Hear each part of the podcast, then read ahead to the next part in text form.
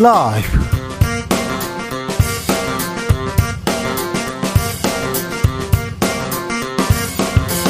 2023년 6월 14일 수요일입니다. 안녕하십니까. 주진우입니다. 민주당 돈봉투 체포 동의안 부결 파장 오늘도 이어집니다. 민주당에서는 이 모든 원인 한동훈 장관에게 있다 이렇게 비판했는데요.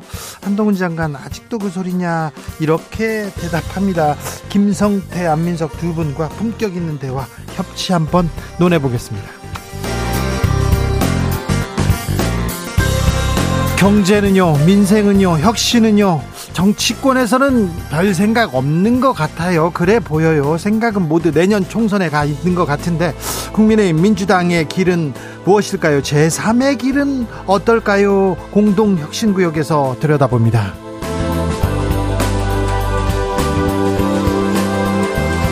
한중 외교 갈등 계속 커집니다. 중국 상 싱하이밍 대사 얘기 계속 얘기하는데 윤석열 대통령 아, 청나라 위안스카이까지 언급했다고 합니다. 과연 대통령까지 나설 일인지 이게 국익을 위한 일인지 고민이 커지는데요. 지금은 글로벌 시대에서 생각해 봅니다. 나비처럼 날아 벌처럼 쏜다. 여기는 주진우 라이브입니다. 오늘도 자중차에 겸손하고 진정성 있게 여러분과 함께 하겠습니다. 오늘 세계 헌혈자의 날입니다. 헌혈 남을 위해서 뭔가를 주는 것 중에 내 피를 준다. 아, 이거 정말 고귀한 일인데요. 초코파이 때문에 아니죠. 아니죠. 네. 자, 헌혈하신 분들 매우 훌륭하고요. 네, 존경합니다. 아, 참 음, 헌혈하면 생각나는 거 있습니까? 생각나는 사람도 있죠. 저도 생각나는 분이 있습니다. 아, 그런데, 아, 옛날 헌혈, 헌혈로 이렇게 생각나는 이야기, 어, 혈맹이라고 하죠. 피를 나는 혈맹. 그러니까, 어, 정말 정말 가까웠는데 지금은 이런저런 이유로 만나지 못하는 그런 사람, 그런 친구, 그런 추억도 조금 얘기해 주십시오. 안부도 좀 전하고 그러자고요. 문자는 샵 9730 짧은 문자 50원, 긴 문자는 100원이고요. 콩으로 보내시면 무료입니다. 그럼 주진우 라이브 시작하겠습니다.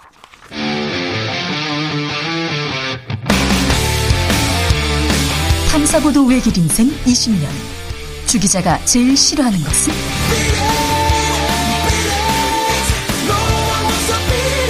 이 세상에서 비리와 부리가 사라지는 그날까지 오늘도 흔들림 없이 주진우 라이브와 함께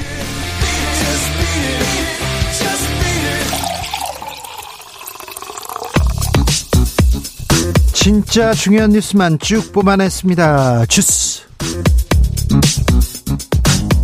정상근 기자 어서 오세요. 안녕하십니까. 윤석열 대통령이 나서서 주한 중국 대사 비판 했습니다. 네, 윤석열 대통령이 어제 비공개 국무회의에서 싱하이밍 주한 중국 대사를 비판했다고 이 대통령실 관계자가 언론에 전했는데요. 어, 대통령실에서 이보다 더 수위가 높은 윤석열 대통령의 발언을 언론에 또 공개했습니다. 어, 동아일보에 따르면 윤석열 대통령은 싱하이밍 대사의 발언을 두고 조선 국정을 농단한 청나라 위안스카이를 떠올린다는 사람들이 많다. 어, 이런 말을 했다고 합니다. 위안스카이까지 나왔습니다. 네, 위안스카이는 이모군란 이후 청나라가 파견한 주재관으로 구한말 조선에 내정 간섭을 했으며 흥선대원군을 억지로 가마에 태워 납치해 청나라로 압송, 연금한 바 있습니다. 또한 싱하이밍 대사를 만난 이재명 대표를 겨냥한 듯 중국 대사라 하니 2인자라도 되는 줄 알고 못 만나서 안달난 부분이 있는데 예의 주시하고 경계해야 한다라고 말했다고 합니다. 중국 대사, 중국 외교부 국장급이라고 하는데 대통령까지 나설 일인지 대통령실에서 이걸 또 공개하는 게 맞는 건지 이게 국익을 위한 건지 연일 계속 이렇게 할 건지 또 언론은 나서서 주한 중국 대사 인신 공격 보도를 이어가는 것이 이게 맞는 건지 잠시 후에 고민해 보겠습니다. 저는 좀 걱정이 됩니다. 대통령의 말은 무게가 있어야 되는데 민주당 의원들 중국 방문 중이라고요? 네, 민주당 국회의원 5명이 3박 4일 일정으로 중국을 방문 중입니다. 당내 민생경제위기대책위원회 소속 김태년, 홍익표 의원 등인데요. 민주당 측은 두 달 전부터 추진해온 일정이라고 밝혔고요. 중국에 진출한 한국 기업들과의 간담회를 시작으로 중국 정부 경제, 무역 관계자와의 면담 일정 등을 소화할 계획이라고 밝혔습니다. 국민의힘 쪽에서는 중국에 이용당하고 있다 이렇게 얘기하는데 지금 중국을 누군가는 다독거려야 하는 것도 맞잖아요. 국익을 위해서 신용 외교를 위해서 그런데 누군가는 대기, 대화를 해야죠. 국민의힘에서도 대화를 하고 시, 싱하이밍 대사나 뭐 다른 사람들하고 대화를 하는 모습을 보여주면 어떤지 이런 생각도 해봅니다. 윤석열 대통령 태양광 사업자들 그 의사 결정 관계자 전반에 대해서 감찰하라 이런 지시 내렸습니다. 윤석열 대통령이 오늘 대통령실 공직기관 비서관실에 이 태양광 사업 의사결정 라인 전반에 대한 철저한 조사를 지시했다고 이도훈 대통령실 대변인이 발표했습니다.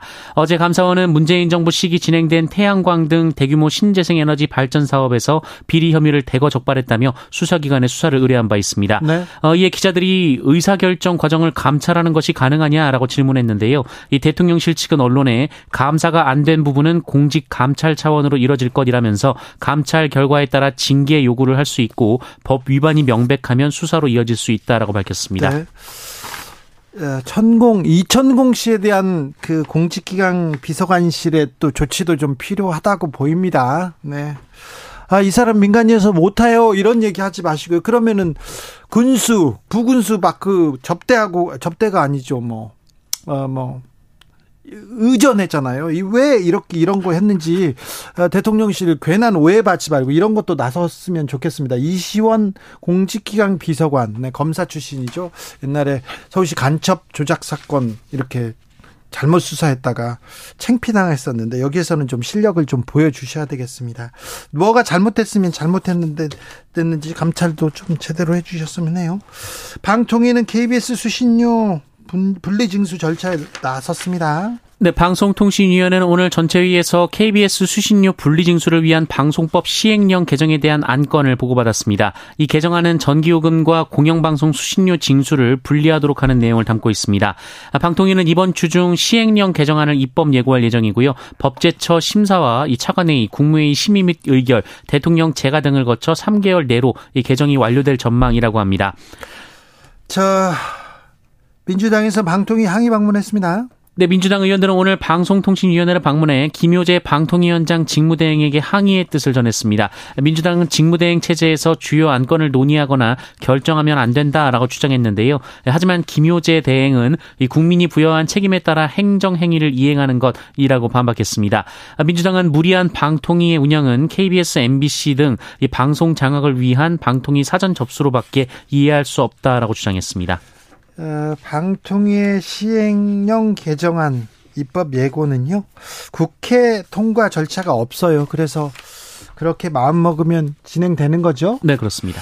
어, 잠, 잠시 후에 좀 물어보겠습니다. 국정원에서요 1급 인사를 했습니다. 그런데 무더기로 번복되는 일이 발생했습니다. 네, 동아일보는 오늘 국가정보원이 최근 1급 간부 5명에 대한 보직 인사를 냈다가 일주일 만에 번복하고 이들을 직무 대기 발령 냈다고 보도했습니다.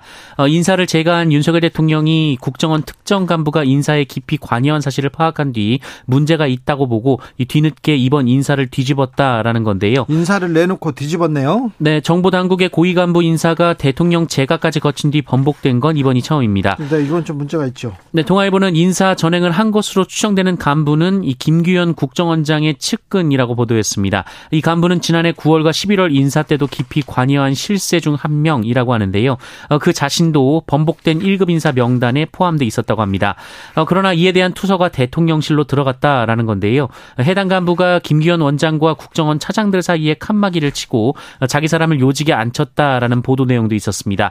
어, 그러나 대통령실 측은 투서를 받은 적이 없다라고 밝혔습니다. 국정원에서 지난번 인사 때 김규현 국 국정원장과 그 기조실장 간에 또 갈등이 있었습니다. 그래서 갈, 그 기조실장이 옷을 벗는 일이 있었는데 이번에는 또 다른 일, 국정원에서 무슨 일이 벌어지고 있는 걸까요? 참 신기한 일이 막 벌어지고 있는데 저희가 국정원 내부를 좀 들여다보는 그런 시간 갖겠습니다.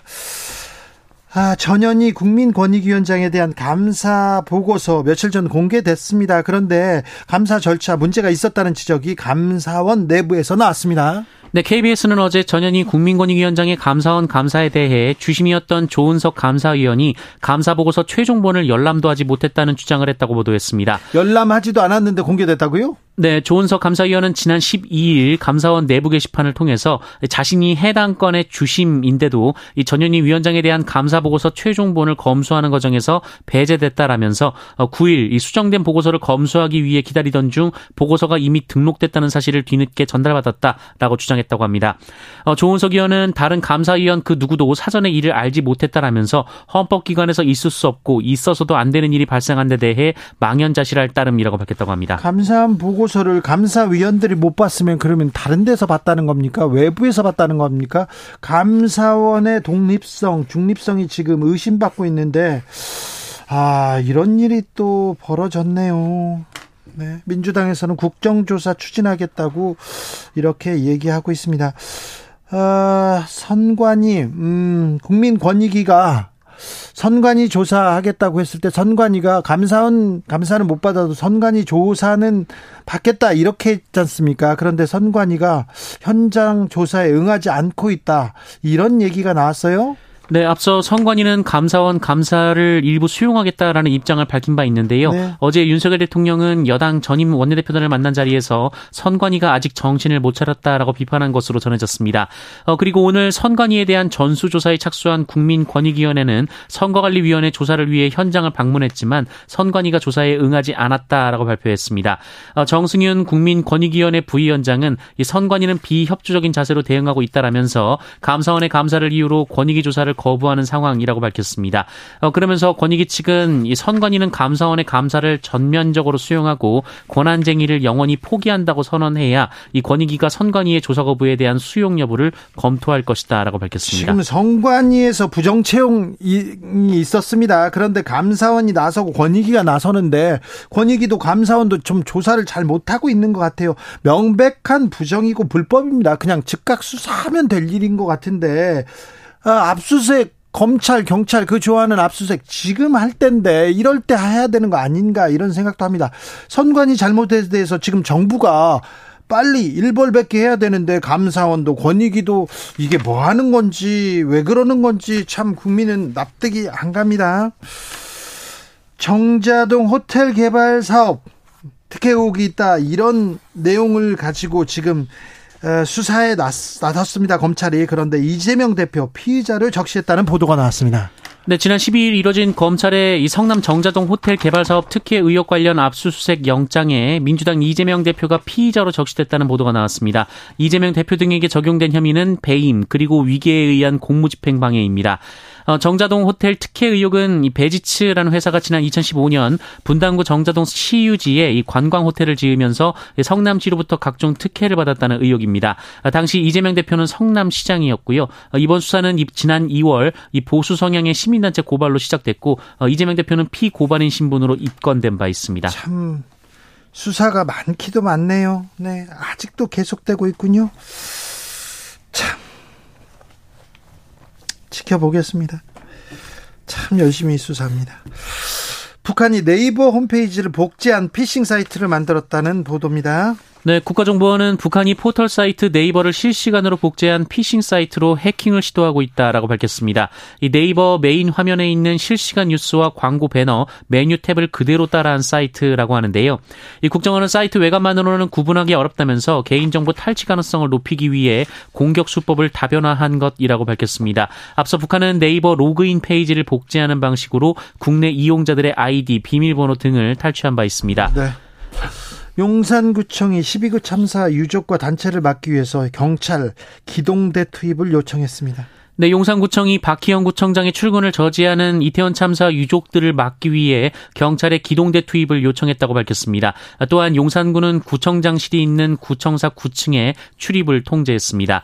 어, 용산구는 지난 며칠 유가족이나 시민단체, 유튜버 등에 대한 출입 통제에 나서지 않았지만 오늘부터는 원활한 공무 수행을 위해 부득이하게 출입을 통제했다라고 밝혔는데요. 네. 이 박희영 구청장은 지난 7일 공황장애 등을 사유로 신청한 보석이 받아들여져 석방이 됐고 다음날 날부터 용산구에 출근을 시작한 바 있습니다. 유족들이 이렇게 반발하자 또 휴가 냈잖아요. 네, 9일과 12일 휴가를 냈고요. 어제 오후에 다시 출근해서 업무에 복귀했습니다. 네. 용산구청장은 월급을 꼬박꼬박 잘 받고 있다면서요? 네, 오늘 새벽 박희영 구청장이 용산구 내의 한 교회 새벽 기도에 나선 모습이 더 팩트에 포착돼 보도됐습니다. 어, 해당 교회는 참사 현장과 멀지 않은 곳에 있었다라고 하는데요. 이 더 팩트 기자의 취재에 박희영 구청장은 유가족분들에게 너무나 죄송하다며 하면서 유가족분들을 위해 정말 기도를 많이 하고 있고 위할 수 있는 방법들을 최대한 찾고 있다라고 말했습니다. 아, 다만 유족들을 언제 만날 것이냐라는 질문에는 구속, 구속될 때 여러 가지 제한들이 있다라면서 피해자 측과 불필요한 접촉을 해서는 안 될. 되지만이라고 말을 했다고 합니다. 네. 박희영 구청장의 남편은 피해자 측이 면담 요청도 안 했고 만나자면 사퇴하라고 한다라고 주장했습니다. 아니 그런데 만나자고 했다. 그런데 만남을 지금 거부했다. 이렇게 보도가 나왔는데 박희영 구청장의 남편이 피해자 측이 면담 요청을 안 했고 만나면 사퇴하라고 한다. 이렇게 주 만나자고 했다는 건지. 네. 여기까지 하겠습니다. 주스 정상근 기자와 함께했습니다. 감사합니다. 고맙습니다. 세계 헌혈자의 날입니다. 헌혈 피에 대한 이야기 좀 전해주세요. 피와 같은 혈맹 같은 그런 얘기도 해주세요. 얘기합니다. 7605님, 전 매년 생일에 기념 삼아 헌혈을 했습니다. 나름 뿌듯했습니다. 요즘은 헌혈하는 곳까지 멀고 나이 탓인지 컨디션도 안 좋고 그래서요. 쉬고 있습니다. 건강 회복하면 다시 헌혈하려고 합니다. 이렇게 얘기했는데 옛날에는 헌혈 차량이 곳곳에 많이 있었는데 학교에도 오고 그랬는데요. 저 학교에 와서 수업 빼, 빼, 뭐지? 헌혈하면 수업 안 들어가도 된다고 그것 때문에 친구들이랑 네, 했던 기억이 조금 있는데 이 우혜진님 코로나 때 시작한 헌혈 꾸준히 하고 있습니다. 아유 훌륭하십니다. 더불어 조혈 모세포 기증서약도 했습니다. 아이고 훌륭하십니다. 많은 분들이 참여했으면 좋겠습니다. 헌혈하면 저절로 건강 관리 하게 됩니다. 아 그렇죠. 임진현님 헌혈은요 예비군 훈련 시간도 줄여주고요 민방위 훈련 때 이득도 보고 좋았던 거 기억납니다. 지금 약을 먹고 있어서 헌혈이 안 된다고 해서 많이 안타깝습니다. 예. 1505님, 3년 전에요. 급성 골수성 백혈병이 발병했는데요.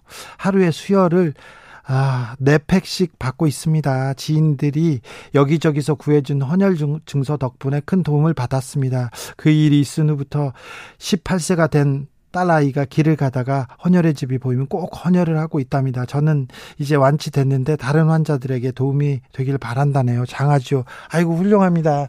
아유 가슴이 따뜻해요. 이런 분들이 있어서 세상이 따뜻하게 이렇게 잘 돌아가는 것 같습니다. 4646님 저도 군입대 후 30년 넘게 헌혈을 해오고 있습니다. 100번 이상 했습니다. 그 과정에서 술, 담배 안 하고 있습니다. 최문태라는 한 친구는 제가 헌혈을 하고 있어 술을 안 한다고 하니까 다른 친구들과 만난 자리에서도 술, 담배 적극 방어해주는 고마운 친구입니다. 아, 네. 그 친구의 참 아, 훌륭한 친구를 두셨네요. 아유, 본인이 이렇게 훌륭하니까 친구도 덩달아 이렇게 훌륭해진 거 아닙니까? 아유, 감사합니다. 교통정보센터 다녀올까요? 이현 씨.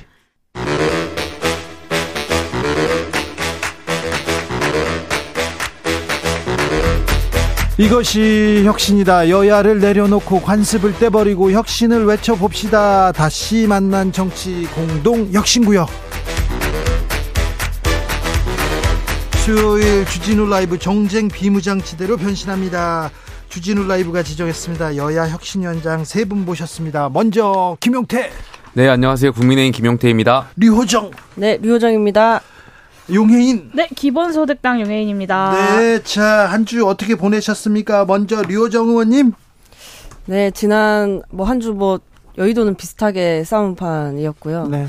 어, 이런 싸움판 속에서 정치가 어떤 미래를 그려 나가야 할지 바뀌어야 할지에 대해서 네. 성찰과 모색이라는 포럼에서 네, 네. 금태섭 전 의원님과 함께 네. 토론을 했습니다. 그래가지고 금태섭 의원 전 의원과 류호정이 만났다 제3의 길 이렇게 모색하냐 신당 창당하나 막 그런 보도가 막 나왔잖아요. 그렇죠. 사실 이제 다, 저희 당 내에서도 기존에 저 지난주에도 한번 말씀을 드린 것 같은데 네. 자강론 대뭐 신당 창당론 이렇게 뭐 여러 가지 의견이 있었으나 네. 실제로 이제 당원분들께서 많이 모인 간담회를 토론회를 이렇게 해보면 많은 분들이 아 자강 정도로는 안 되고 신당 예. 창당으로 가야 한다 이렇게 오히려 좀 힘을 실어 주시는 부분이 있었는데 네. 그럼 누구와 함께 이제 더 큰 당을 만들 것이냐 그렇죠 누구와 함께 손을 잡을 것인가 근데 이제 저희가 예전에 해본 것으로는 뭐 네. 이런 게 있죠 기존 진보 정당들 뭐 원외 정당까지 포함해서 만난다거나 아니면은 뭐 민주노총이나 이런 기존에 저희가 자주 접하던 세력들과 합치는 거 그게 있는데 그건 이제 과거에도 해 본 일이고 지금과 같이 이렇게 정치 혐오가 커진 상황에서 제 3지대에 있는 정치에 대한 기대감 아직 저버리지 않은 그런 시민들을 만날 수 있어야 한다 생각했고 저는 금태섭 의원님도 포함된다고 생각합니다. 그게 금태섭이라고요. 이게 정의당의 길과 이게 좀 맞을까요? 저는 어 지난 조국 전 장관 그 사태 때를 기억을 하는데요. 그때는 이제 제가 국회의원은 아니었지만 민주당과 정의당이 내놨던 어떤 브리핑 선택들을 보면서 제 개인적으로 가치관의 혼란을 많이 느꼈거든요. 네. 그때 이제 소신 발언을 하시는 걸 보았고 어떻게 되시는지도 보았고 또 그 이후에 정치가 뭐랄까요? 상식이 주변화 된다라고 저는 생각을 했는데요. 다시 그 상식이 중심으로 돌아올 수 있는 네, 여의도가 됐으면 좋겠습니다. 그래요? 네. 아무튼 금태섭 전 의원하고 이렇게 아, 모색하는 거는요, 많이 고민해 보세요. 좀 걱정돼서 그렇습니다. 자, 김용태. 그런데 그, 류정원 말씀처럼, 그러니까 신당 창당에 있어서 이상적이었으면 좋겠는데, 역사적으로 봤을 때가 쉽지가 않죠. 그러니까 제가 집중하고 싶고 관심 있는 부분은 양당이 공천을 어떻게 하느냐에 따라서 신당 창당의 성공 가능성이 좀 달라질 것 같아요. 과거에 2008년도 사례를 보면 저희가 친박연대라는 당이 있었습니다. 네. 그러니까 친박연대, 그러니까 당시에 이명박 정권에서 이제 공천 학살이 있다 보니까 그 당시 공천에 불합리하게 불합리하고 불공정하게 공천에 낙천되신 분들이 다 모아져 가지고 만든 정당이었거든요. 네. 그렇게 해서 동력이 확 불살라지면 뭐 대구 경북이든 해가지고 그 당시에 지역구도 6석 비례도 8석 해서 총 14석을 낸 정당이에요. 네. 굉장히 성공했다고 볼 수 있는 정당인데 아마 이번에도 여야 좀 공천이 어떻게 되냐에 따라 가지고 네. 뭐 지금 우병우 수석이라든지 여러 가지 TK 신당 이야기들도 가능성도 있잖아요. 아, 네. 예, 그러한 부분에 있어서 좀 지켜봐야 될 것 같습니다. 네, 저, 저, 박근혜 전 대통령 주변 사람들 있지 않습니까? 네. 최경환 전 부총리 그다음에 뭐 우병우 민정수석 전 민정수석 얘기가 막 나옵니다. 네. 얼마 전에였나요? 어제인가요? 안정범 전 수석이 그 주최하는 음. 행사에는 국무총리도 왔다는 얘기하는데 여러 얘기가 나옵니다. 김용태 최고한테 하나만 물어볼게요. 음. 이준석 전 대표 네. 공천 받을 것 같습니까? 못 받을 것 같습니까? 그걸 네? 제가 또 어떻게 알겠습니까? 아니 그 얘기가 국민의힘에서 네. 가장 관심사잖아요. 글쎄요, 뭐 저는 음. 공천을 안 준다면 네. 만약에 정말 안 준다고 가정하면 이준석 전 대표를 겨냥해서 말씀하는 것이 아니라 많은 분들 그러니까 공천을 받고 안 받고 안 준다면 그러니까 창당할 수 있는 명분을 정당에서 만들어 주는 거 아닌가. 네. 그러니까 DK 신당에는 뭐 여러 가지 그런 의미에서 좀 말씀드리고 싶습니다. 네. 의미심장, 의미심장한 말씀을 하시는군요. 네. 저도 이제 기본소득당이 뭔가 이제 방향 있고 내용 있는 제3정당을 꿈꾸고 또 다음 총선에서 그런 제3정당으로서 자리 잡고자 하는 목표를 가지고 있는 당이지만 지금 제3지대 이야기 하시는 분들한테 묻고 싶어요. 10년 전 안철수의 제3세력과 뭐가 다르냐. 그러니까 다, 당시에 이제 안철수 대표가 극중주의라는 이제 것을 표방하면서 어떤 포지셔닝 그러니까 국민의힘 세력과 민주당 세력의 어떤 가운데로서의 이제 제3지대 열풍을 주도를 했는데 결국에는 내용이 없기 때문에 국민의힘에 흡수 통합됐고 지금은 그냥 똑같은 기득권 정치인으로 남아버렸다고 생각하거든요.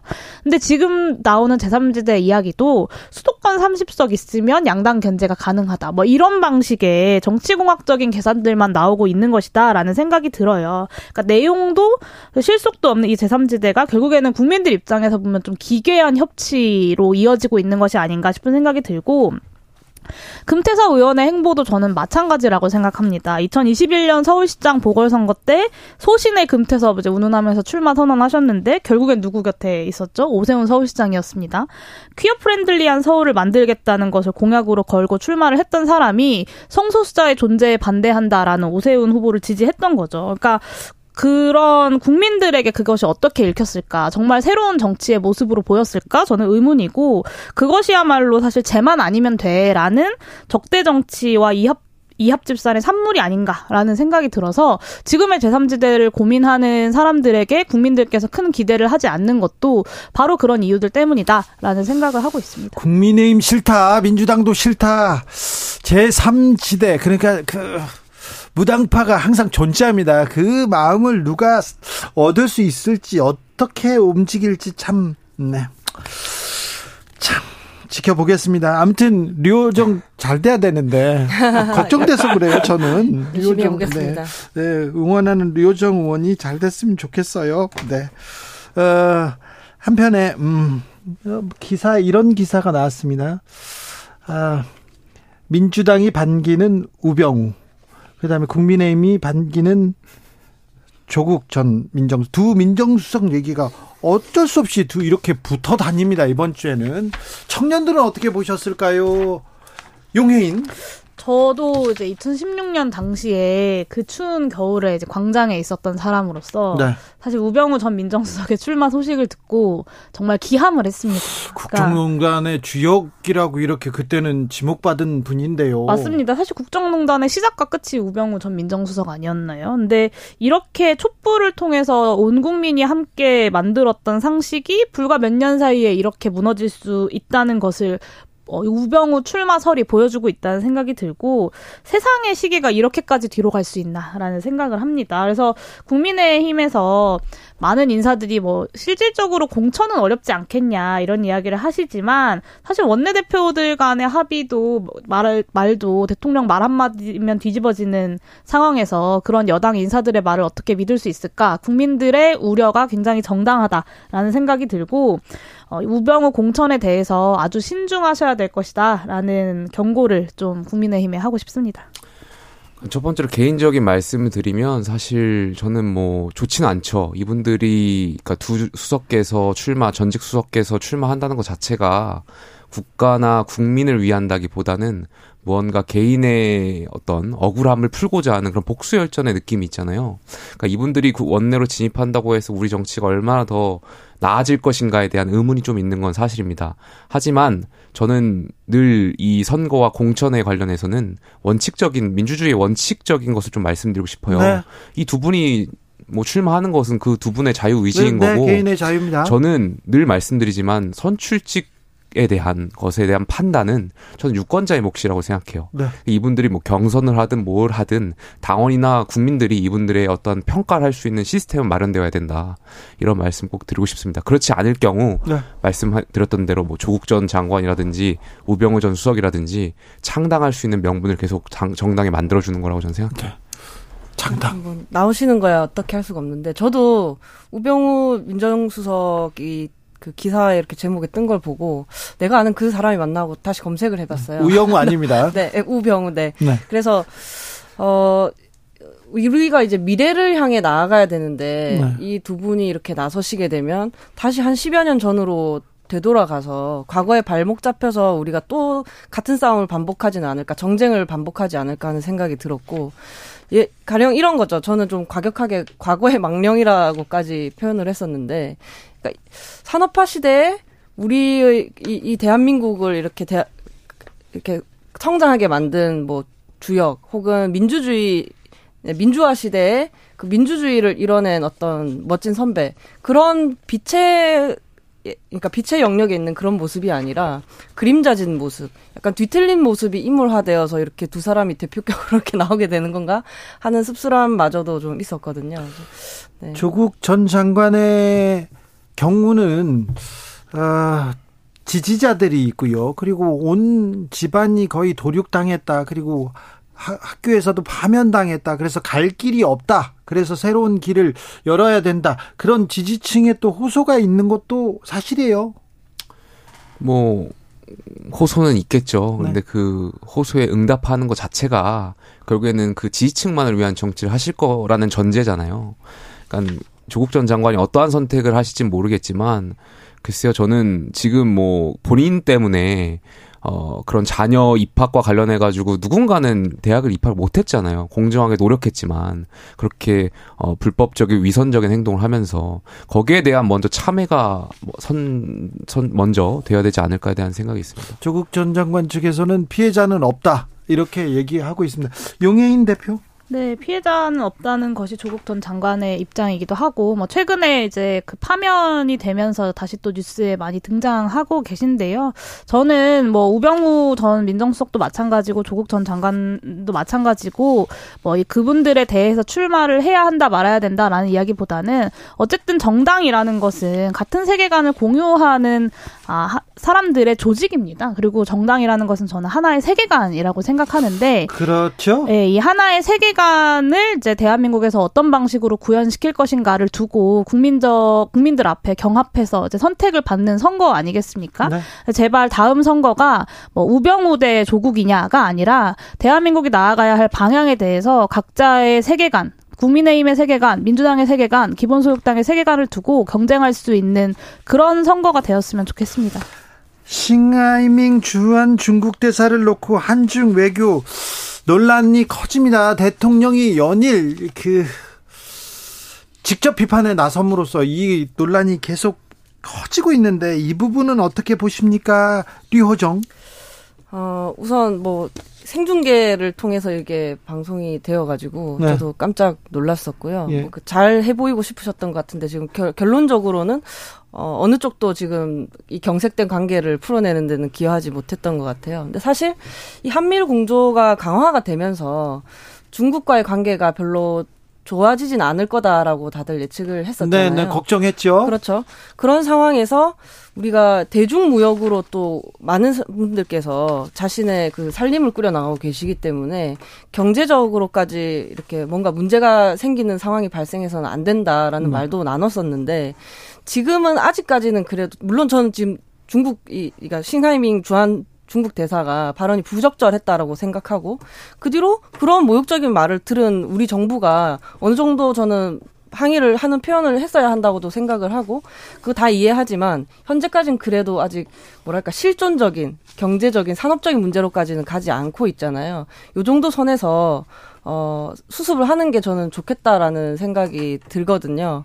그게 이제 마치 뭐랄까 반중 정서를 가진 어떤 좀 강성 지지층의 반발을 살 수도 있겠으나 사실 계속 정쟁화해 나가는 것은 국익의 관점에서 올바르지 않겠다라는 생각입니다. 네, 저도 이제 싱대사의 발언이 외교 관례와 예의에 비춰봤을 때 일부 적정 수위를 넘었다고 생각합니다. 동의하고요. 네. 야당 대표를 앞에다 두고 뭘 읽는데 너무 정치적인 구호가 있었어요. 맞습니다. 근데 이제 어 그 윤석열 정부의 대중 외교가 이제 이 사건뿐만 아니라 외교적 에티켓상의 마찰뿐만 아니라 국가적인 갈등 수준으로 이 중국과의 관계를 계속해서 몰고 가고 있는 것이 오히려 더 대한민국과 국민들을 위험에 처하게 만들고 있다라는 생각이 듭니다. 미국마저도 최근에 이제 대중 외교 기조에서 디커플링에서 위험 제거라는 정도로 좀 수위를 낮추고 있어요. 그러니까 디커플링이 세계적인 패권 경쟁에서 중국과의 교역 단절도 불사하겠다 라는 어떤 의지의 표명이라면 위험 제거는 미국의 핵심 국가 안보의 위험을 제거하는 수준에서만 이제 교역 수준을 통제하겠다라는 뜻이거든요. 그러니까 결국에는 중국과의 정치 경제적인 절연이 미국에도 피해가 될 것이기 때문에 어, 디리스킹, 그러니까 그 리스크를 줄이는 대중 정책을 목표로 삼아야 한다라는 것을 미국의 재무장관도 이야기를 하고 있고 미국의 정부의 대중 기조도 변화하고 있는 중입니다. 그렇게 미국과의 외교와 관계가 중요하다고 생각하시는 윤석열 정부께서도 좀 최근에 흐름들을 좀 읽으셨으면 좋겠습니다. 글쎄요, 뭐 저는 이것과 관련해가지고 대통령 어떤 중국 대중 정책을 비판하는 것은 좀 다른 결이라고 생각되고요. 먼저 두 분 말씀대로 싱하이밍 중국 대사가 잘못했죠. 내정 간섭에 해당하는 그러한 뉘앙스의 발언을 했다는 것 자체가 비엔나 협약에 위반이 될 수도 있고 이러한 부분에 있어서는 강력하게 저희 외교부도 조치를 했지 않습니까? 근데 중국에서 또 맞조치로 네. 저희 그 우리나라의 중국 대사를 또 어, 또 조치, 조치를 한 걸로 알고 있는데, 네. 이러면서 계속 이제 감정적으로 이렇게 되는 것 같아요.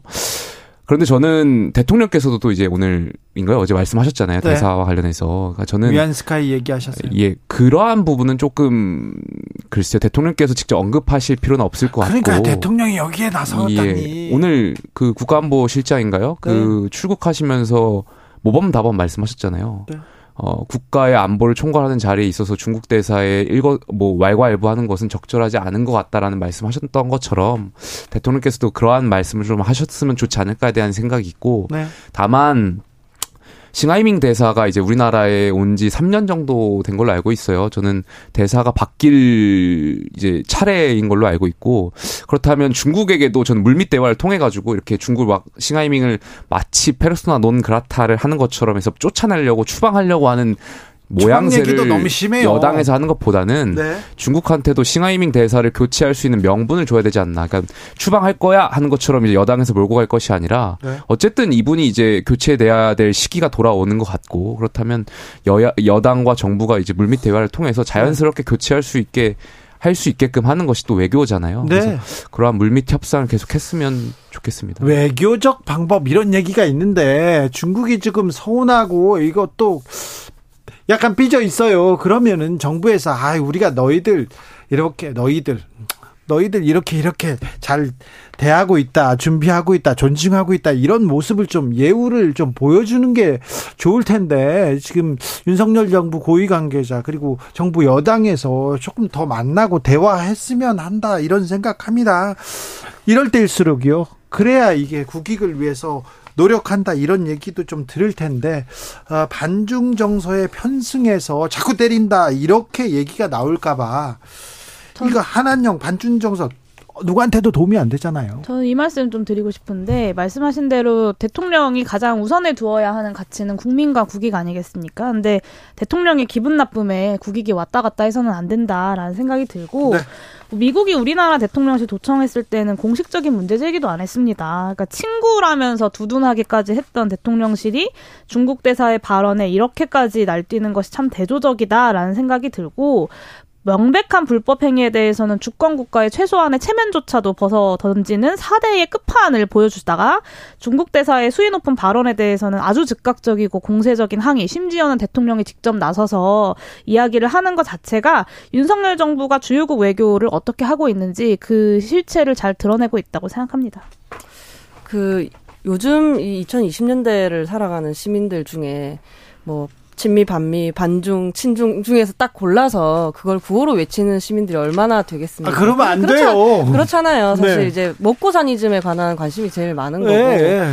이 보수 지지층 내부에 왜 중국에게 더 강하게 얘기하지 않느냐라고 네. 볼멘 소리를 하시는 분들이 있을 텐데 네. 그 눈치를 봐서 또 이런 말씀들까지도 아마 하셨겠죠. 근데 네. 저는 정부 여당이 다수의 국민의 이익을 위한 선택을 해야 한다. 그 그러기 위해서는 이제 더 이상 수위 올리시는 건 적절하지 않다라고 네. 생각합니다. 그래요. 뜨끔하게 한마디 할 해야 된다 할 때는 해야 된다 알겠는데 이제는 조금 더 이 감정 싸움으로 이렇게 계속 에스컬레이터 시키는 거는 그건 멈췄으면 좋겠어요. 특별히 대통령실 말입니다. 좀 부탁드릴게요. 네. 아, 이번 주 뭐 최대 이슈이기도 했습니다. 정치권 뉴스 중에 윤관석, 이성만 의원 체포 등이한 부결 이, 이 뉴스, 이 소식, 이 사건 어떻게 접하셨어요? 곁에서 용해인 네. 뭐 야권에서도 다들 이제 부결될 줄은 몰랐다. 네. 분위기가 좀 많이 이번엔 가결될 수 있다 이렇게 얘기 나잖아요. 네, 류호정 의원님도 모르셨죠? 아니 저는 부결될 줄은 몰랐다라고 하는 하는 분위기를 몰랐어요. 그래요? 네. 그럼 아. 저는 좀 그냥 아, 아니, 부결이 아니라 가결. 네네 가결을 시, 킬것 같았다라고 네. 다들 네. 예상하다가 이제 그것이 깨진 거잖아요. 네. 근데 저는 그 생각이 말이 아, 안 부결될 줄 알았군요. 네, 네, 부결될 줄 알고 있었어요. 네네. 저는 이제 두 가지 생각이 사실 그날 현장에 있으면서 들었는데 하나는 한동훈 장관의 태도는 너무 부적절하다 장관으로서라는 생각이 많이 들었습니다. 사실 20명의 명단을 공개하지도 못하면서 피의 사실 공 대표를 뭐 증거도 없는 걸 가지고 하면서 의원들을 겁박하는 태도는 국회에 대한 존중이 전혀 없는 태도였다라는 생각이 들었고 두 번째는 사실 민주당이 이 돈봉투 의혹에 대해서 단호하게 대처를 좀 잘 못하지 않았습니까?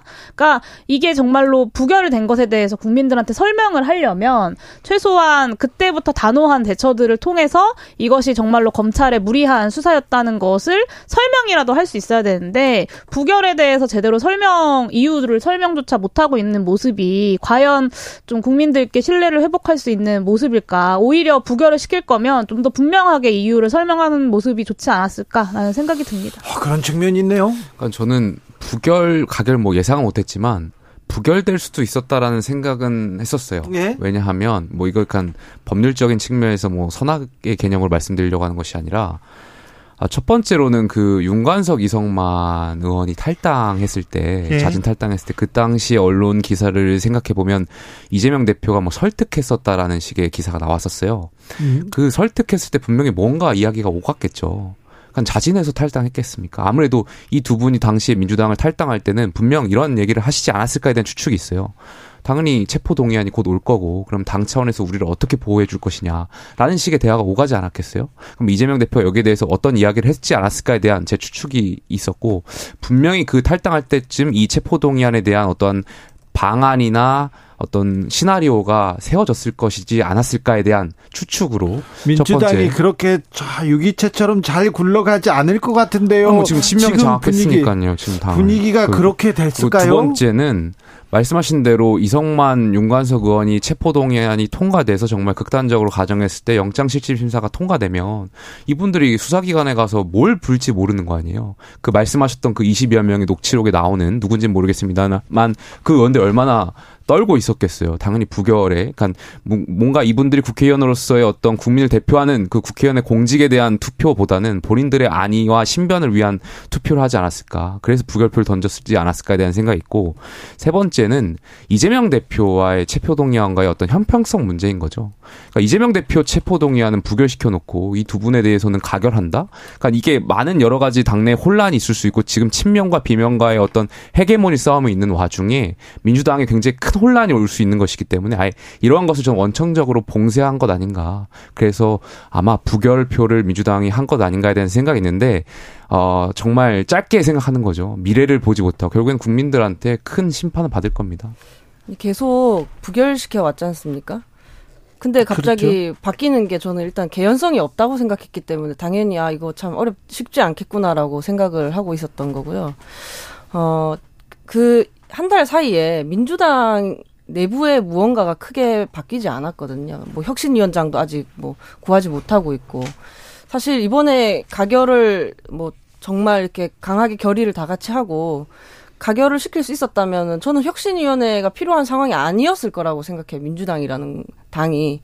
근데 지금 뭐 크게 바뀐 것이 없는 상황에서 갑자기 민주당이 태도를 바꿔서 그간의 표결 결과를 뒤집을 수 있다? 저는 그냥 그렇게 생각하지를 않았었습니다. 네. 저는 이렇게 좀 다르게 생각하는 건 제가 이재명 대표라면 어쨌든 이재명 대표의 사안은 굉장히 그 당시 체포동의안은 법리적으로 어, 굉장히 다툼의 여지가 많은 내용들이었잖아요. 대장동의 배임, 그러니까 뇌물이 아니라 배임 혐의도 그렇고 성남 FC 건도 그렇고 사실은 정말 이게 유죄냐라는 의구심이 많이 드는 내용들이었고 그래서 이제 당시에 저도 이제 반대 표결을 했었는데 그렇다면 이런 어떤 개인의 어떤 돈봉투 혹은 뇌 뭐 이렇게 돈봉투 부적절한 정치 자금에 대해서는 단호하게 어, 체포동의안을 가결시키는 게 사실 이재명 대표 입장에서는 내 사안과는 분명히 다르다라고 말할 수 있는 좋은 명분이 되지 않았을까? 아니죠. 지금 민주당 상황이 그렇지가 않습니다. 아, 저는 그렇게 생각하지 않고 친명과 비명 간에 지금 굉장히 이재명 대표 체제를 유지할 것이냐 말 것이냐 가지고 대표를 싸우고 있는 와중에 지키기 위해서 이렇게 아니, 표결했다라는 것은 너무 뇌피셜이다라는 말씀을 드리는 말씀하셔가지고 민주당 그렇지 않아요. 제가 언제나 이렇게 이야기했고 아니요, 원칙에 따라서 말씀을 말씀드렸습니다. 아, 좋습니다. 그런데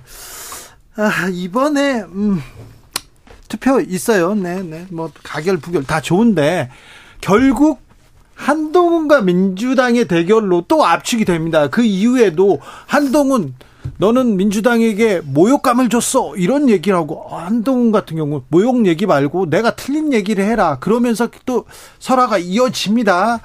이 부분은 어찌 보셨는지요? 한동훈 장관님이 저는 뭐 하지 않아도 될 얘기를 가끔 하신다고 저는 생각을 하거든요. 사실 그냥 그대로 그러니까 점잖게 그냥 말씀하시고 네. 민주당 의원님들의 어떤 선택을 그냥 담백하게 봐도 시민들께서 다 알 거라고 생각은 없어요.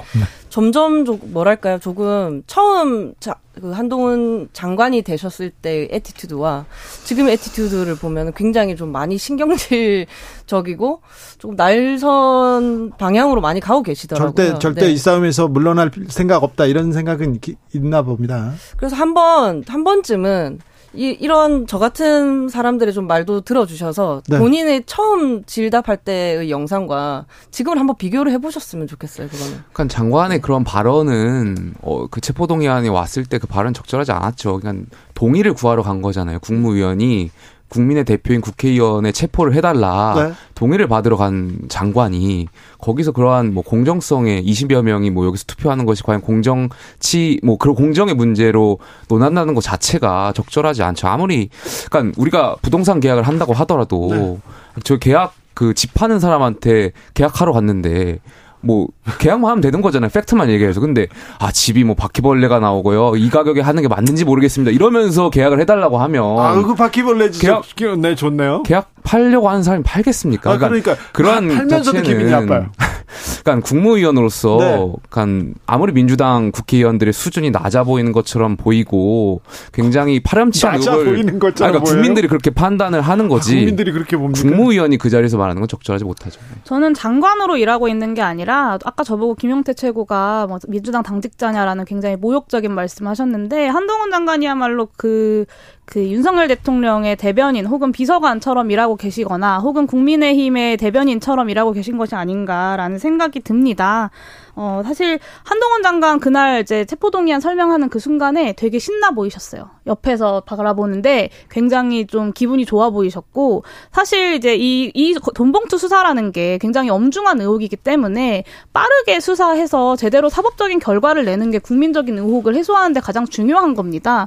그런데 지금 벌써 몇달 동안 뭐 더 이상 진행되는 이제 내용도 없이 계속해서 영장을 친해 만에 20명이 있네 없네 근데 그 20명의 이름도 없다 뭐 이런 말들만 오고 가고 있는 것 아니겠습니까? 그러니까 사실 정치 검찰이라는 말을 듣는 거예요.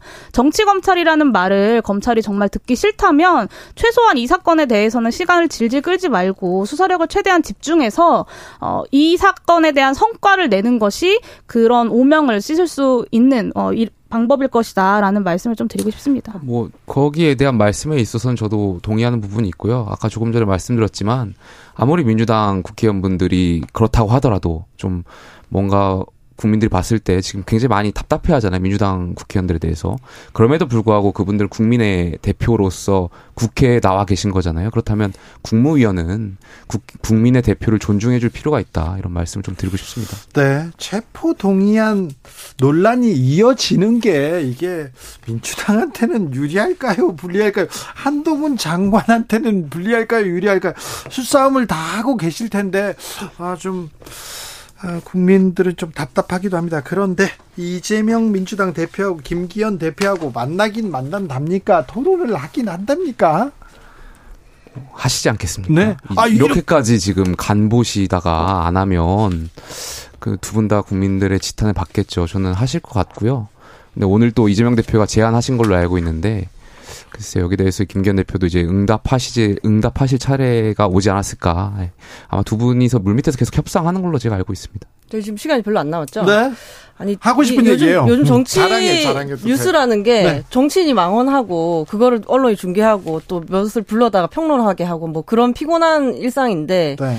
지금 망언도 아니고 그저 밥 먹는 걸로 이렇게까지 시민들을 피곤하게 만들 줄은 몰랐어요. 다음 주에는 설마 소주냐 맥주냐로 싸우고 있지는 않을 거라고 생각을 하고 네. 반드시 만나서 무슨 얘기 나눴는지로 시민들의 박산머리 위에 좀 올라오셨으면 좋겠습니다. 네. 다음 주까지 만나긴 할까요? 이 얘기만 좀 드릴게요. 그러니까 제가 지난주에도 안 될 거라고 말씀드렸는데 네. 윤석열 대통령이 탐탁치 않아 한다는 거 아니에요. 그런데 이 누가 봐도 당 대표의 권한이 대통령에게 종속되어 있는 김기현 어, 대표가 과연 윤심을 거슬러 가면서까지 이재명 대표를 만나려고 할까? 저는 그런 가능성은 없다고 보고 이런 면에서 민주당이 공식 추경을 협의하자라는 제안을 한 것은 좀 최근에 민주당의 행보 중에 그나마 좀 생산적이고 좀 바람직한 제안이었다고 생각합니다. 그래서 이 민주진보 진영 정당의 개혁 연대가 좀 시급한 윤석열 정부의 퇴행의 시기에 이 야당과 시민사회의 이 개혁에 대한 요구로 지금의 상황을 잘 돌파해 나가자, 이 위기를 극복해 나가자라는 말씀을 드리고 싶습니다. 그러니까 두 분이 만나는데 저는 조건 좀 안 걸었으면 좋겠어요. 무슨 추경을 조건을 거는 것처럼 해서 말하는 것 자체는 좀 아닌 것 같고요. 전 어쨌든 두 분이 빨리 만나셔가지고 뭐 소주든 맥주든 뭐 폭탄 주든 뭐든 뭐 좋습니다. 뭐 마시든 마시든 마시든 뭐 밥을 먹든 뭐 어쨌든 만나셔가지고 허심탄회 이야기 좀 했으면 좋겠습니다. 네. 중요한 일 해야 되는 사람들이 술 먹으려고 만나서 시간을 허비한다면 그거는 국민적으로도 좋은 일은 아닐 거라고 생각합니다. 청년 정치인들이나 정치인들 각종 민생 그리고 경제 관련된 뭐 얘기 좀 더 해야 되는데 이런 밥 약속, 술 약속 때문에 뉴스가 묻히는 것도 좀 속상해요. 그러니까요. 체포동의안 이야기 하다가 지금 후쿠시마 이야기를 못하게 돼서 제가 굉장히 속상합니다. 네. 뒤에서 할게요. 제가 계속 하고 있어요. 후쿠시마 얘기 꼭 해야 됩니다. 아, 그 제가 꼭 하고, 하고 있어요. 아우, 근데 청년 얘기를 더 들었어야 되는데. 다음 시간에 더 하자고요, 류정원. 네, 알겠습니다. 네, 김영태 최고 감사합니다. 알겠습니다. 다음 네. 주에 뵙겠습니다. 용해인 대표 감사합니다. 네, 감사합니다. 자, 공동령 신구역 여기서 마무리합니다.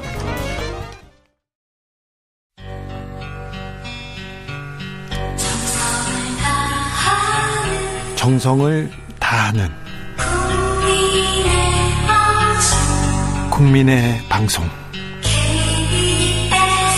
KBS 주진우 라이브. 그냥 그렇다고요.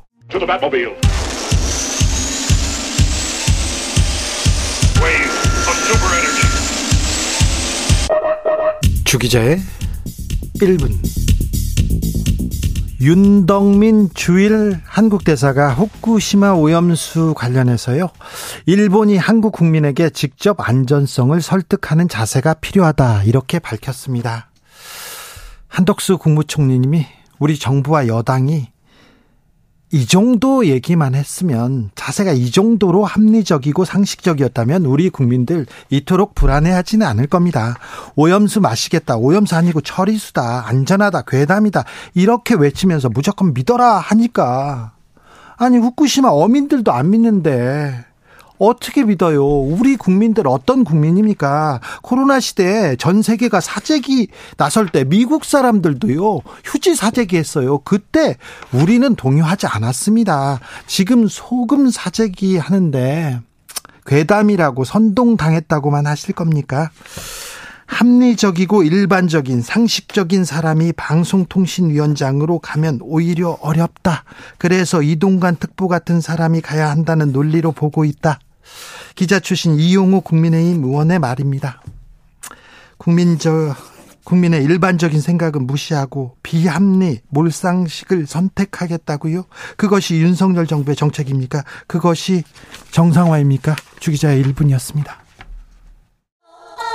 처리함이 너는 왜?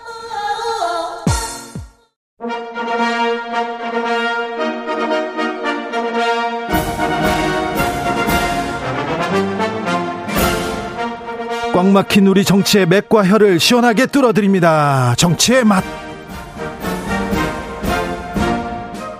협치 전문 기술자 김성태 국민의힘 중앙위원회 상임의장 모셨습니다. 예, 안녕하세요. 김성태입니다. 분쟁 조정 해결사 안민석 더불어민주당 오선 의원 오셨습니다. 네, 오랜만입니다. 안민석 의원입니다. 수도권 내리오선 안민석. 네. 지금 주 기자가 네. 이렇게 농담 하고 절구를 절구한 표정 지을 때가 아닌 것 같은데요. 아, 그래도 오랜만에 어떤 분이 방송통신위원장으로 임명하게 되면은 이 자리가 온전하겠습니까? 그래서 사실 오늘 제가 오랜만에 나온 것도 주기자 지키는 차원에서 주기자가 안쓰러워서 그러니까 의원님이 그런 얘기 하면은 그러니까 이 멀쩡한 사람도 우리 안민석 의원께서 그렇게 그렇게 일을 벌리면은 참 멀쩡한 사람도 문제가 생겨요. 주진우 힘내라 아무튼. 주진우 기자 방송 잘하고 있습니다. 아, 그리고 이제 김성태 의원님은 네. 아까 이제 협치 네. 전문가라고 했잖아요. 네. 사실 우리 야당이 유일하게 야당과 소통할 수 있는 그런 여권 인사고요. 아니 그다음에 그러니까 이렇게 얘기를 해야 될거 예, 아니에요. 협치뿐만 아니라 네. 과거 저분이 국회 나실 때 네. 옷잘 입는 국회의원상 네. 베스트, 드레스 상을 받았어요. 아, 지금도, 지금도 아주 제 얼굴은 좀 좀 아파져지시는데 네. 아주 옷뭐 맵시가 아니 옷 맵시 했는데 뭐, 얼굴 잘 입으세요. 얼굴도 네. 뽀얀하고 예쁩니다. 아니 제, 뭐. 얼굴만 좀좀 받쳐줬었으면은 뭐 배우가 되셨을 거예요. 지금 상태가 좀 안 좋다는 거죠? 아닙니다. 네. 오랜만에 뵀는데 얼굴도 아주 아주 나도 좋으시고요. 우리 안민석 의원이 네. 코로나 팬데믹 하면서 더욱더는 못 보고 네. 방송에서 이렇게 보면서 참 그 변하지 않는 유일한 정치인 중에 한 사람. 네. 그것도 수도권의 내리 오스님이 이 금자탑이에요. 금자탑을 쌓고도 저렇게 참 어떻게 보면은 네. 존경과 때로는 이 부름의 대상이 되어야 될 위치에 있는 사람이 아니고 늘 그냥 소송, 법원, 네. 그냥 변호사, 그리고 업무론. 그리고 아니 오랜만에 만났다면서 뭐 이렇게 이미 훈훈하게 시작했다 시작했어 하기로 해놓고도 네. 저렇게 해박깨면은 네. 아니 자 괜찮아요. 근데 저건 말이에요. 저 네. 말씀은 지금 네. 완전히 최순실 쪽의 프레임을 지금 말씀하시는 거예요. 제가 최순실 국정농단 이후에 자 최순실 재판으로 고소 네. 고발한 뭐 20건 가까이 뭐 두... 최순실 정윤한테도 지금 현재 걸려 있고 네. 태극기 부대들한테 네. 뭐 무수하게 당하면서 나는 개인적으로 어려운 시간 보냈는데 네. 오랜만에 만나서 저렇게 또 조롱하시면은 아 조롱이 아니 약속을 서로가 훈훈한 분위기 약속을 해놓고서 바로 저렇게 깨버리시면은 그 훈훈하게 가자는 건데 네. 믿을 믿기 참 믿을 수 없어요. 아유 우배우 이제 이 양반도 좀 네. 명예 회복하고 명예 회복이요? 그 법적으로 이제 완전히 사면 복권을 통해서 완벽하게 회복이 됐어요. 네, 특별 사면 받았죠. 그렇지만은 네. 이제 본인이 정치적으로 명예 회복을 하기 위한 것은 내년 다들 총선이 큰 기회지 않습니까? 저는 이런 양반들이 본인의 고향 뭐 저 경북 TK 영주가 아니라 네. 오산을 가야 돼요. 오산에서 안민석하고 있더라고. 안민석하고 제대로 한번 아이고, 네. 네. 네. 그렇게 해서 본인이 박근혜 정부의 민정수석으로서 네. 안민석 위원에게 한마디로 제대로 당했다. 자. 이걸 내가 국민적 의혹도 이제 해소하고 이참에 진실도 더 확고하게 밝혀내고 나의 정치적 명예 회복도 이뤄내겠다. 저 도발적인 제안에 대해서 제가 답해드리겠습니다. 예, 좋네요. 우병우 수석이 총선 출마한다. 네. 이건 반역사적인 거예요. 해서는 안 된다고 생각하는데 근데 우병우 전 수석을 사면 복권 해준 것은 네. 윤석열 대통령이죠. 대통령이 어떤 메시지겠습니까? 박근혜 출마해라. 아, 출마해라. 이 메시지였다고 봅니다. 아, 그래요? 예, 그래서 저 그분이 뭐 제가 알기로 워낙 권력용도 권력도 강하고 또 본인 나름대로 또 억울한 측면도 있다고 지금 이야기하지 않습니까? 그래서 저는 총선에 출마할 거라고 봅니다. 네. 그러면 이왕 할 거면은 네. 그럼 자기가 이렇게 억울하다 그러면은 오산으로 오세요. 아 진짜요? 김성태 의원님이 제안하신 것처럼 네. 오산으로 오라고 하세요. 제가 볼 제가 때는 붙겠습니다. 저는 예. 제 판단이 그렇게 잘못되지 않았다고 봐요. 아 그래요? 사실상 근데 이, 자 김성태 국정농단 청문회 청문위원장이었어요 그때 네. 그래서 그 국민들의 국민들의 그 울분을 다 풀어준 사람이에요. 그때 또 가장 맹활약한 사람이 안민석 의원이었고요. 두 주역입니다. 네. 국정농단. 자, 역사의 뒤연재를 파묻고 이제 앞으로 나가야 되는데 네. 다시 우병우 수석이 나온다고 했는데 그것도 방법이다. 이렇게 생각하신다고요? 그러니까 김성태가? 지금 민주당 내에서 이제 조국 교수의 네. 조국 역시 문재인 정부의 민정수석이었어요. 예, 예. 이분 역시 이제 며칠 전에도 이제 서울대에서 살상 교수 파면 조치가 돼버렸지 않습니까? 예. 돌아올 것이 없는 아, 사람이. 뭐 양산 한번 갔다 오니까 그냥 어. 파면 시켜 버리네요. 아, 양산이 아니라 이미 음. 파면 절차, 징계 행위 절차는 훨씬 이전에 이루어졌겠죠. 네. 자. 근데 그렇게 뭐 공교롭게 양산 갔다 온 것이고 제가 볼 때는 이 조국 교수 입장에서도 요 근래 뭐 여러 행태로 군부를 떼고 있지 않습니까? 거기에 문재인 전 대통령도 거들고 있는 거고 또 민주당 내에 많은 동료들도 지금 현재 거들고 있어요. 아마 민주당의 공천을 받기는 어려울 겁니다.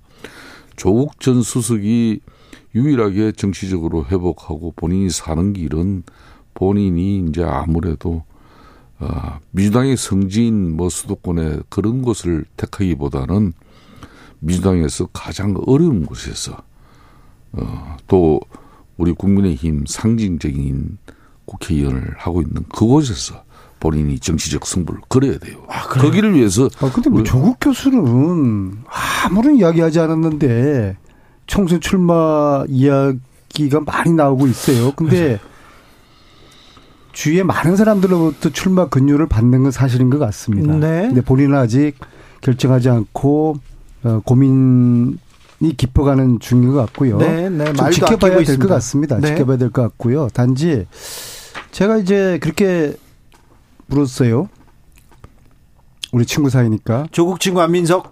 아니, 양산을 왜 가서 대통령하고 그렇게 사진 찍어서 그렇게 오해를 사게 했느냐 했더니 양산을 간 게 아니라 울산 토크 저 북콘서트를 가서 음. 울산 간 김에 그럼 양산에 한번 들러서 한번 이제 뵙고 가라. 그렇게 해서 양산을 자연스럽게 가게 된 것이고 그 다음에 아니 관악이사는 왜 총선 앞두고 관악이사를 했느냐. 그러니까 이런 총선 이야기 나오는 거 아니냐. 그것도 1년 반 전에 이사를 갔답니다. 재개발에 들어갔죠. 예, 예, 살던 예, 집이 살던 집이 재개발 돼가지고 살 수가 없어서 1년 반 전에 이사 간 것을 마치 최근에 이사 간 것으로 그렇게 어떤 분이 말씀하시니까 이 요 두 가지 양산을 가게 된 거 또 관악을 이사 가게 된 거 요건 좀 팩트 체크를 제가 해드리는 겁니다. 그런데 총선에 대한 여러 얘기가 나오는데 딱 잘라서 아니라고 얘기는 안 하잖아요. 그런 걸 보면 고민하고 계신 건 맞잖아요. 그 본인이 완전히 집안이 네. 집안이 뭐 와이프 네. 지금 네, 네. 정 교수도 감옥에 있죠. 네. 딸도 저 지경 됐죠. 네. 소위 말하는 멸문지하된 거 아니겠습니까? 자, 그러면 거기다가 이제 서울대 교수까지도 파면돼 버렸어요. 네. 조국 교수가 나이가 65년생이에요. 65년생. 네. 아직 한참 젊어요. 그 다음에 최근에 스트레스를 운동으로 푸느라고 몸이 굉장히 몸이 좋아졌어요. 건강하죠. 나이 젊죠. 결국에는 본인은 그동안 꿈꿔왔던 뭐 세상을 바꾸겠다는 그, 그 욕구를 실천하고 실현하기 위한 방법.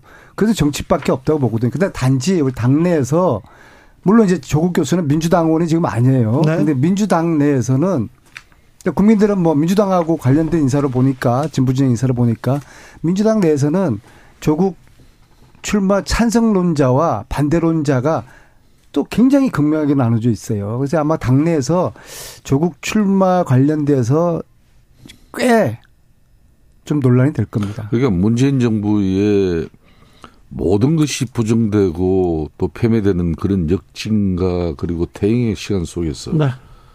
무엇을 해야 하는지를 자신은 고민하고 있다. 여기서 모든 게 다 함축되고 있어요. 저는 그 말 듣는 순간, 아, 그래도 문재인 정부, 문재인, 이재명 지금 현재 당 체제가 아닙니다. 문재인 체제의 가장 대표적인 정치권 다음 총선의 중심 선수로서 자기가 뛰겠다는 명확한 의지를 그 표현을 해서 다 함축되고 있는 거예요. 저는 그걸, 그러니까 문재인 정부의 모든 것이 부정되고 그리고 폐매되는 그런 역진 이걸 딴 사람도 아닌 왜 조국 전 수석이 했을까? 지금 이제 문재인 정부의 많은 청와대 출신 인사들이 국회 현역위원으로 활동하는 사람들도 있고 많잖아요. 우리 또 안민석 의원 같은 경우도 문재인 사실상 정부를 세운 가장 핵심적인 1등 공신이었어요. 저 1등 공신을 문재인 대통령은 미국 딱 방문하는 길 비행기 한 번 딱 태워주고 그걸로 끝나더만요. 그래도 꿋꿋하게 민주당의 맥맥을 유지하시는 분이거든요. 그만 놀리시는 거예요? 아니, 아니, 아니. 아니 근데 제가 김성태 의원님은 저런 네. 분은 이야기를 안 해요. 오랫동안 방송을 같이 과거에 했기 때문에 그렇죠. 저나 김성태 의원님이 서로가 서로를 너무 잘 알아요. 잘 알죠. 네. 그러니까 김성태 의원님이 굉장히 많은 장점이 갖고 계신 분인데 아주 독, 돋보이는 단점 한 가지가 있어요. 네. 그냥 혼자 그림을 막 그리셔요. 아, 그렇습니까? 예, 지금 조국 교수에 대해 가지고도 혼자서 조국 교수 머릿속에 있는 마치 뭐 어제 만나서 이야기 나눈 듯이 수술수술 출마의 당위생이라든지 출마의 명분을 꼭 그리고 출마할 거라고 보시는 거 아니에요? 근데 조국 내가 거의 짚은 게 거의 안 틀렸잖아요 지금까지. 지켜봐야 됩니다. 네. 네. 지켜봐야 되고요. 특히 지금 재판을 지금 하고 있거든요. 그래서 재판, 그 재판 네. 결과도 봐야 되고요. 그 네. 재판에서 실형이 나와버리면은 네. 출마할 수가 없는 것이거든요. 1심에서는 지켜봐야 됩니다. 예, 2년 지금 선고됐습니다. 아, 아까 뭐, 뭐, 또, 그, 고초를 당하고 있다고 하는데, 아, 최서원 씨의 딸 정유라 씨가, 어, 저기, 안민석. 주, 기자님도 지금 뭐 네. 뭐 당하지, 고소당하지 않았어요? 저, 조국 안민석, 주진우, 김원준 4명 이렇게 고소해가지고요. 저희가, 어, 수사도 받고요. 지금 기다리고 있는데. 최서원, 정유라, 에게 탄압받는 네. 그런 사람들입니다. 아니, 그, 참 인생이 참 이렇게 꼬여버렸어요. 그런 얘기 하지 마세요. 지금 정권 바뀌었는데 그런 얘기하시면 참. 자, 안민석 의원은 교육위원회 터, 터줏대감입니다. 상임위 교육위원장도 하셨고요. 교육계에서 굉장히 많은 많은 그 헌신 있었습니다. 뭐 공도 컸는데요. 그랬는데 그 얘기는 하나 물어보고 가야 되겠네요. 김남국 의원 왔을 때 교육위로 왔는데 국민의힘에선 사퇴하라 가라 이렇게 얘기하잖아요. 이 부분에 대해서는 어떻게 보십니까? 국힘이 이제 코인 장사 이제 그만하시죠. 예. 그리고 이거는 국회 윤리위 결과 나면은 그대로 징계 따르면 되는 것이고 네. 근데 법적인 문제는 검찰 수사 결과 지켜보고 거기 또 수용하면 되는 거 아니겠습니까? 그런데 보세요. 네. 자, 교육이 왔다고 그러는데요. 네. 그 결정 민주당이 한 거 아니에요. 의장이 무소속 의원은 어느 상임이 잘 아시잖아요. 그렇습니다. 어느 상임이 배치할 때 의장이 결정하는 것이고요. 근데 김남국 의원이 뭐 교육이 왔다고 난리 치시는데 딴 데 가면은 가만히 있었겠습니까? 자꾸 이렇게 코인 장사하는 거예요. 그러니까 뭐 코인 장사하기보다는 이제 뭐 이 부분을 이재명 민주당 대표가 좀 더 맹쾌한 그 민주당 내적인 그 처리를 했으면은 그거 필요해요. 훨씬 빠르게 코인 문제를 수습할 수 있었을 건데 그래서 이제 이재명 대표의 사법 리스크를 안오는 당 지도 체제는 상당히 어려운 거예요. 그러니까 뭐 그저께도 다시 뭐 이 방탄 국회에 또이 민주당이 이미지를 또 뒤집어 썼지만은 국회에서는 이제 빌비재한 사안이지만은 이게 이제 이재명 대표에서 비롯되니까 이런 거예요. 사실상 앞에 계신 안민석 교수 같은 경우는 뭐 교육위원회의 터줏대가 맞죠. 교수 출신입니다. 네, 그러니까 그렇게 교육학 박사고. 네, 그렇게 안 보이시죠? 예, 교, 사람들 그렇게 출신입니다. 이제 안 보는 게 좀 문제지만. 이러시면 이제 다시 안 나옵니다. 아니 아닙니다. 저 이야기를 들어보세요. 네. 좀 위해 주세요. 아, 좀. 저분이 미국에 유학 갔을 그렇죠. 때도 미국, 미국 유학파입니다. 참 그 어려운 가정 환경 때문에 보통 유학파들이 좋은 부모 만나가지고 좋은 교육 받는 그런 유학이면은 걱정이 없을 텐데. 아, 뭐 남의 가정사까지 말씀하시고. 저분은 사실상 미국에서 그 시신을 닦으면서 아니, 아이고, 염을 하면서까지 아이, 그런 생활을 영위할 정도로 그 처절함이 있었어요. 아니, 연세가 드셔도 그렇게 여전하셔요. 아, 그러니까 그런 헤어진 얘기는 하지 마세요. 그런 절대 하지 마세요. 그런 처절함을 가지고 좀 진정 어린 오랜만에 만났으니까 지금 이제 보면은 여야가 죽기 살기로 무릎뜯기 나는 서로 죽이는 싸움 하잖아요. 나는 이제 나이도 좀 먹었고 네. 나는 이제 안민석 의원하고 무릎 뜯고 싶은 생각이 하나도 없어요. 장점만 이야기하고 그렇죠, 그렇죠. 배치를 달고 나는 또 배치도 안 드는 사람이 비판을 하더라도 네. 좀 애정 어린 충고 네. 수준의 비판하고 이제 네. 그렇게 그러니까 내가 이제 김남국 코인만 이야기할게요. 네. 그 부분은 사상 이 우리 국민의 힘이 코인과 관련해서 공격을 하더라도 암호화폐 이 가상자산 부분에 대해서 한 번도 비판을 한 적이 없습니다. 그 2021년, 22년 그때 연끌을 해가지고 물가 오르고 집값 다 올라가지고 그 젊은 청춘들이 내 월급 이 작은 월급 가지고는 내 미래가 없다 해가지고 뭔가 탈출구를 찾기 위해서 얼마나 몸부림쳤습니까? 그 중 하나가 이 고인인데 그걸 일, 방적으로 비판하면 안 되는 거죠. 다만 이게 공직자로서 그도 선출직 공직자가 국회 근무 시간 중에 코인을 했다는 그 자체에 비판받아야 되는 것이고 그 코인 그 투자한 자금 출자만 명확하게 해버리면 뭐가 문제 되겠습니까? 그 제가 이제 김수태 의원님을 잘 안다고 그랬잖아요. 네. 이제 저분이 조금 기분이 좋거나 흥분하면은 네. 말씀하실 때 코가 좀 벌렁벌렁해요. 아, 코인 이야기 하시면서 지금 아주 코가 아주 그냥 뭐 남대문처럼 커져 버렸어요. 네, 그래서 이제는 이 코인 문제는 네. 국회 윤리위 결과하고 검찰 수사 받아보면 이제 되는 것이고요. 어차피 김남국 의원은 교육이 상임위로 복귀했어요. 네. 복귀한 게 아니라 들어왔는데 국회로 다시 복귀했는데 아니 또 마침 저하고 마주보는 또 자리예요. 제가 네. 교육위원회고 네. 저, 저 맞은편에 있으니까 그래서 예, 예. 이건 좀 지켜보자고요. 지켜보고 아까 말씀하신 그 두 의원님이 이번에 체포동의안이 부결됐잖아요. 네. 그 얘기도 사실 이게 한동훈 장관의 그 체포동의 취지 그 이야기 속에 네. 아주 의원들을 자극시키는 그 측면이 컸어요. 네. 그 영향을 저는 크게 미쳤다고 보는데요. 그 전까지 저희 민주당에서는 당론으로 정한 바도 없고 각자 알아서 하기로 했던 거거든요. 네. 근데 의원님들 이야기 들어보면은 부결시켜야 된다, 가결시켜야 된다가 그 팽팽했어요. 근데 결과를 보니까 윤관석 의원이 8표 차로 부결. 네. 그 다음에 이상, 이성만, 이성만 의원이 15표로 부결됐잖아요.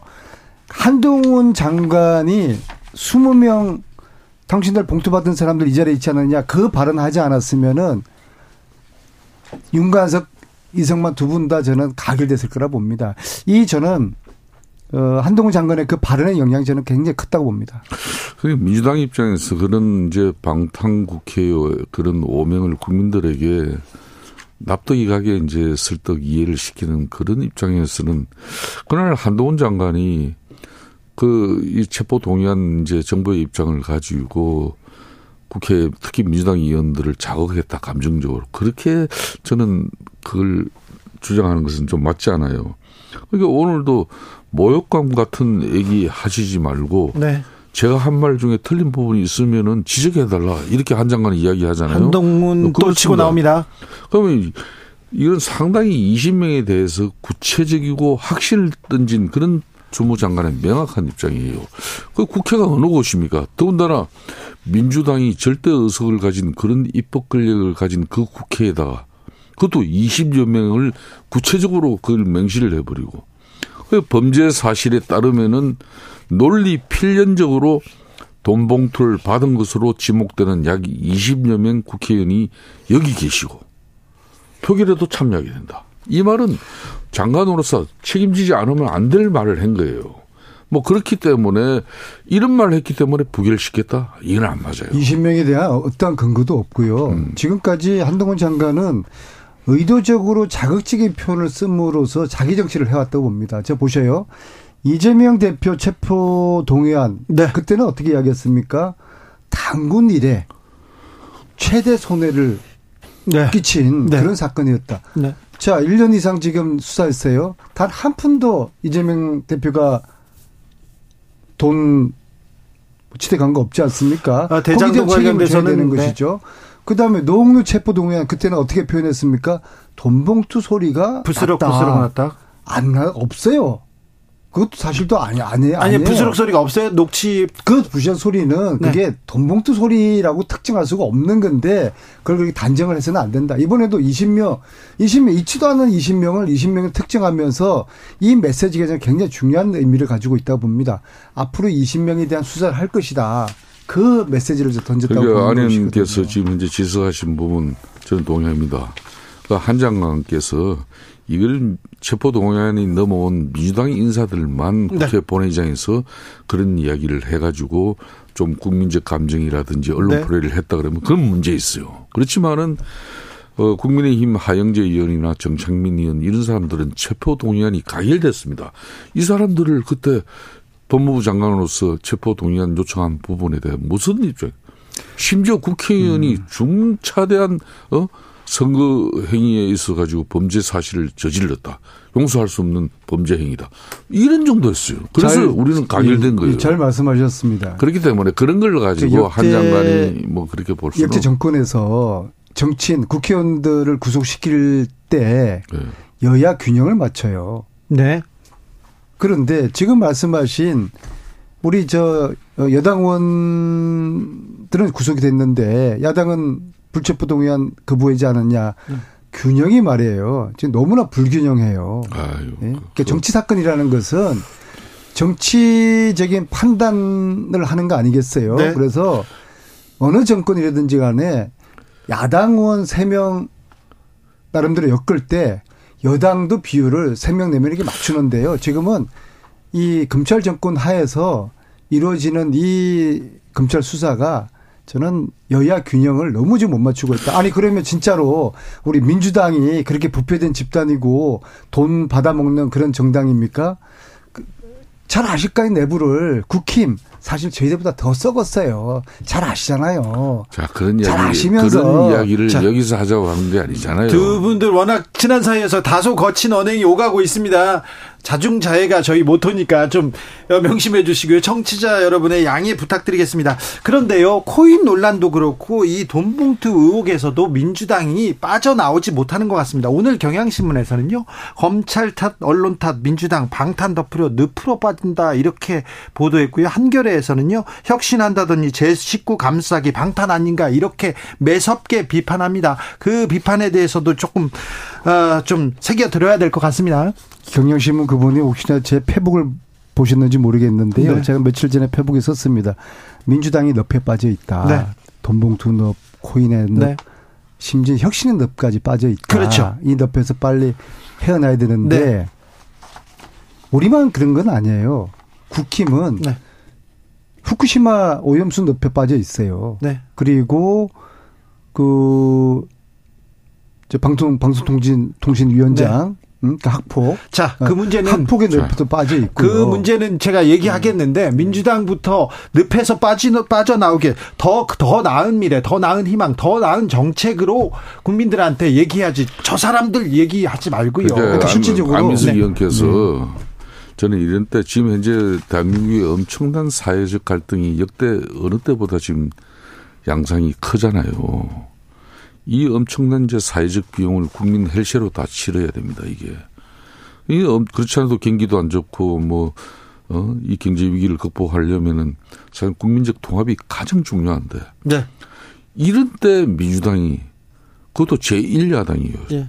절대 입법 권력을 가진 민주당 이재명 체제에서 대려 여소야대의 이 정부를 끌고 가는 윤석열 정부에게 민생과 경제를 위해서 우리 협치하자. 뭐 이런 걸 제안하고 그 중심에 오선의 안민석 의원이 김성태 회장님 네, 그런 써줘야 되는 것이죠. 자 그래서 이렇게 끌고 가자고 하면서 네. 어, 윤석열 대통령 이재명 대표 만나라 이렇게 국민의힘에서 외치고 있는 사람이 아니, 김성태입니다. 그런데 제가, 안 만나잖아요. 제가 이야기하잖아요. 민주당이 그러니까 과거에 그 뭐 갇힌 털이나 간성에 벗어 던져버려요.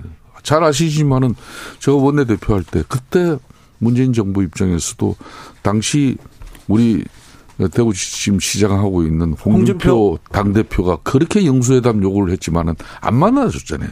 그 물건을 어떻게 됐습니까? 원내 대표부터 해동을 해서 예야정 상설 협의체도 만들어져 가고 국정 전반에 야당 입장에서 너도 비판이 있었지만 참여해서 논의하면서 왜 우리 당대표 영수회담 안 해줍니까? 그러니까 결국은 문재인 정부에서도 그걸 수용할 수밖에 없었어요. 그렇듯이 이제 박항원 원내대표도 대화 타협 중시하는 사람이니까 윤재욱 우리 원내대표 같은 경우도 이게 상당히 의회주의자입니다.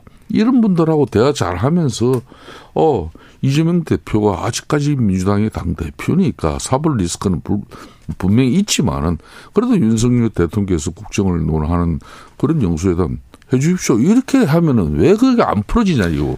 그걸 갖다 박광원 대표는 두 번씩이나 거부해요. 네. 민주당 걱정해 주시는 건 좋은데요. 네. 지금 저희 남의 집 걱정할 때가 아닙니다. 아, 그러니까 각자 집 걱정하고. 이동관 그 특보, 네. 네. 특보를 지금 방통위원장으로 저는 임명할 거라고 보는데요. 네. 이게 이제 말이 됩니까? 아들에게 학폭 사건 이것은 학폭이 있었고, 그 다음에, 어, 아빠 찬스가 있었고, 그리고, 어, 학폭 위원회가 열리지 않았고 이건 팩트지 않습니까? 이런 분을 방통위원장으로 특히 과거 MBC에 잘 아시잖아요. 언론 탄압의 장본인 아니겠습니까? 그분이 지금 언론 개혁이라는 탈을 쓰고서 또다시 제2의 언론 탄압 시즌 2를 하려고 지금 나서는 이 집안 좀 정말 걱정되고요. 그래 무엇보다도 국민들의 안전과 먹고 사는 문제, 생명과 관련된 후쿠시마 오염수 방류 요 문제를 국힘이 마치 국힘 이야기 들어보면은 일본 정부의 대변인인 것 같아요. 음. 이런 여당의 모습 정말 제가 걱정이 됩니다.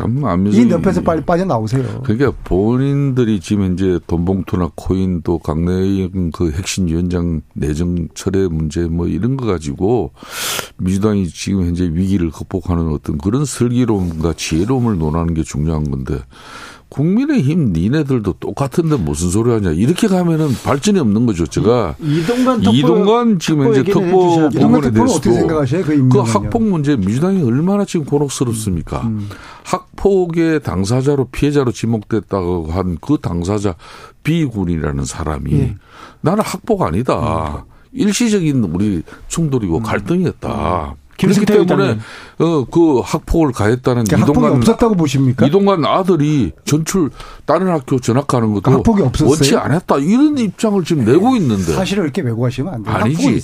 그러니까 어차피 만일 윤석열 대통령이 장관 저 위원장 방통위원장을 내정하면은 네. 국회에서 청문 절차를 거칠 거 아닙니까? 그때 이 문제는 명명백백하게 파면되는 건데 아마 민주당의 입장이 그걸로 학폭 문제를 가지고 이동건 낙마시키기 위해서 전력을 다한다 그러면 이건 실패예요. 다른 걸로 하세요. 의장님 하나만 여쭤 제가 그때 음. 하나고등학교 가가지고 예, 예. 취재를 했었어요. 예, 예, 그런데 피해자는 많았고요.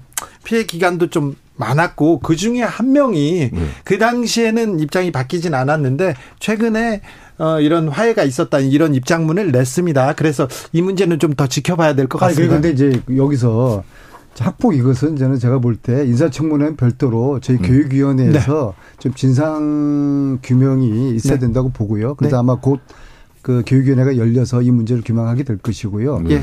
그 다음에 이 지금 어느 시대인데 총선을 앞두, 앞두고서 언론을 장악하겠다 이런 포석을 가지고 특정인을 방통위원장으로 임명한다. 이건 국민들도요. 국민들 여론조사 보면은 예. 거의 수치, 수치, 수치 얘기하면, 수치 얘기하면. 절대 다수, 네. 그, 그러니까 네. 절대 다수가 아니고 절반 이상이, 네. 과반 이상이 이 임명을 반대를 하고 있어요. 네. 안민석 의원님, 네. 지금 윤석열. 국민들이 반대하는 걸 윤석열 정부, 윤석열 대통령이 취임하고 1년 지금 한 달이 지나고 음. 있습니다만은 언론이 장악된 그런 정부 맞겠습니까? 아니면 언론이 아직도 절대적으로 기울어져 가지고 국민의 힘이 저렇게 언론 환경이 안 좋은 환경으로 허적되는지 이 국민들이 다 알잖아요. 그걸 가지고 지금 윤석열 정부에서 언론 탄압하기 위해서 방통위원장 과거 전력 있는 그런 전문가들 세워가지고 또 야당 탄압하려고 한다.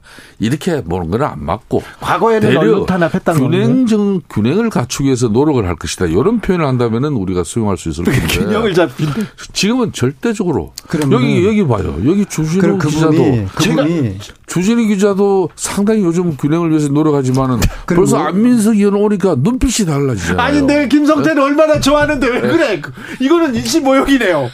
왜 그러세요? 아, 그건 맞아요. 네, 그거 맞죠? 주진우 아, 이건 정정해 주십시오. 요즘은 좀 정정해 확실히 좀 달라졌어요. 네. 이동관 특보에 대해서 그분이 에, 합리적이지 않고 어 그 정권이 원하는 그러한 그림을 그릴 수 있는 분이라는 그런 거에 대한 기대가 있는 거예요. 근데 네. 그 기대하고 그 기대가 국민들이 볼 때는 아 언론을 장악하기 네. 위해서 네. 저 인사가 이루어지는구나. 마지막으로 하나만 물어볼게요. 예, 예. 홍준표 대구시장이 대통령 측근들 막 비례대표 의원들 다 험지에 출마하지 않는다. 다 강남만 노리고 있다 이런 얘기하던데 여기에 대해서 한마디 해주세요. 아니 뭐 홍 시장 입장에서는 할 이야기 저는 분명히 했다고 봐요. 아 그래요? 어저 윤석열 정부 그러니까 뭐 출범을 또 위해서 헌신한 많은 공신들이 있을 거 아닙니까? 네. 그 공신들이 전부 국민의힘 허리 많은 보수 지층이 깊은 그런 지역만 원한다 그러면은 네. 우리가 내년 총선에서 어떻게 가반우석을 확보합니까? 네. 저는 그런 측면에서 역량 있고 능력 있고 전문성 있고 또 대중성 있고 뭐 이런 스타 기질이 있는 사람들 입장으로서는 네. 더욱더 민주당 성지라 그러는 일컬어지는 그런 것을 저는 노려야 된다고. 제가 오랫동안 보아온 그 홍준표, 네. 홍준표 지금 시장님이죠. 네. 그분은 대한민국 정치인 중에서 자기 하고 싶은 말을 다 하고 정치하는 분이에요. 동의하시죠? 뭐 안민석 의원도 할 말 다 하시는 분 중에 한 저보다 저보다 훨씬 몇 배 더. 그런데요. 어, 한때 문제는 항상 그분의 말씀 속에 보면 항상 사가 껴 있어요. 네. 그러니까 자기 정치를 하시는 겁니다. 예. 진정으로 국가나 아. 국민을 위한 대의와 명분을 위한 그러한 말씀이 아니라 네. 그분의 말씀 속에는 항상 좀 사가 끼어 있는 알겠습니다. 그러한 2% 부족함이 있는 것 같습니다. 자, 안민석 의원께서 자, 언론 장악 의도가 있는 잘못된 인사다는 반대 의견이 뭐 높다 얘기했는데 미디어 토마토가 뉴스 토마토 의뢰로 지난 5일에서 7일까지 조사했습니다. 아, 언론 장악 의도가 있는 잘못된 인사라고 대답한 의견은 55.4%에 이르렀습니다. 자세한 내용은 중앙선거 여론조사 심의위원회 홈페이지 참조하시면 됩니다. 자, 김성태, 안민석 두 협치 전문가, 정치 전문가들의 얘기를 들어봤습니다. 시간이 부족했는데요. 또 모셔야 되겠습니다. 여기까지 할게요. 인사하세요. 예, 예 감사합니다. 네, 수고하셨습니다. 감사합니다. 교통정보센터 다녀올게요. 이현 씨.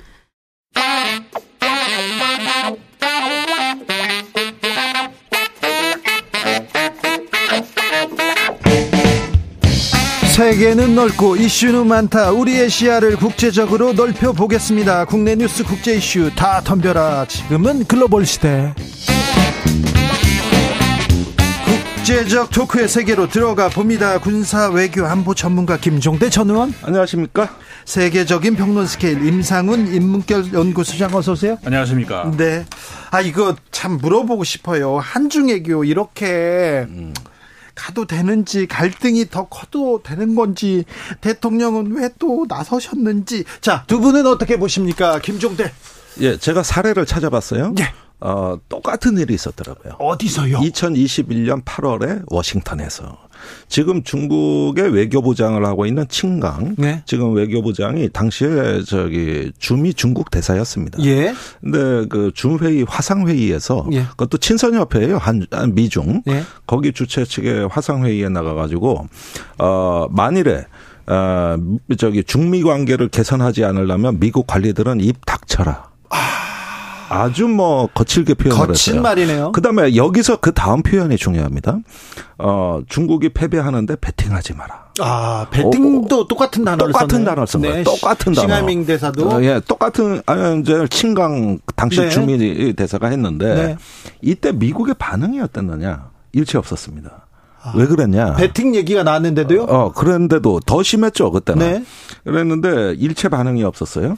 그때 중국을 이럴 때 맞대응하면 네. 중국은 체면을 중시하는 나라기 때문에 앉으려고 더 사나웠게 나온다. 네. 그냥 저건 에피소드로 냅둬라. 예. 이렇게 지나갔는데 아. 그 뒤에 친강 그 대사가 외교부장으로 온 거예요. 예. 그런데 이 친강이 지금 중국 내에서 전랑 외교의 원조로 불려요. 네. 늑대 외교. 늑대, 늑대처럼 막 예. 물어뜯습니다. 어. 그런데 이번에 싱하이밍 대사 발언을 보니까 네. 스타일이 똑같아요. 베팅 그 단어도 있잖아요. 어, 똑같아요. 똑같아. 예. 그리고 최근에 싱하이밍 대사가 이제 바뀐다는 소문이 있어요. 예? 이제 본국으로 돌아갈 때가 된 겁니다. 그러면은 자기의 인사권자가 누굽니까? 친강. 그렇죠. 네. 이렇게 보면 그림이 이해가 가죠. 네. 네. 그래서 아마도 이제 퇴임 준비를 하시는 것 같고 싱하이밍 대사가 네. 그때 던진 거예요. 그러면은 지금 저기 원래 지난 그 9일까지 대통령실의 반응은 뭐냐면 외교부가 알아서 대응할 거라였어요. 네. 그리고 조태영 안보실장 얘기는 네. 한중 관계는 상호 존중과 공동 이익을 중심으로 논의해야 된다. 외교적 건설적으로 해야 된다. 네? 이러면서 외교적 프로토콜을 중시하면서 더 이상 건들질 않았어요. 예. 그런데 13일 날 어제 국무회의에서 윤석열 대통령이 직접 청대를 메고 나선 거예요. 아이고. 이제 여기서 위안 스카이 발언을 하면서 어 중국에 대해서 엄청 험한 말을 했는데 지금까지 제가 들은 것 중에 가장 수위가 높고 예.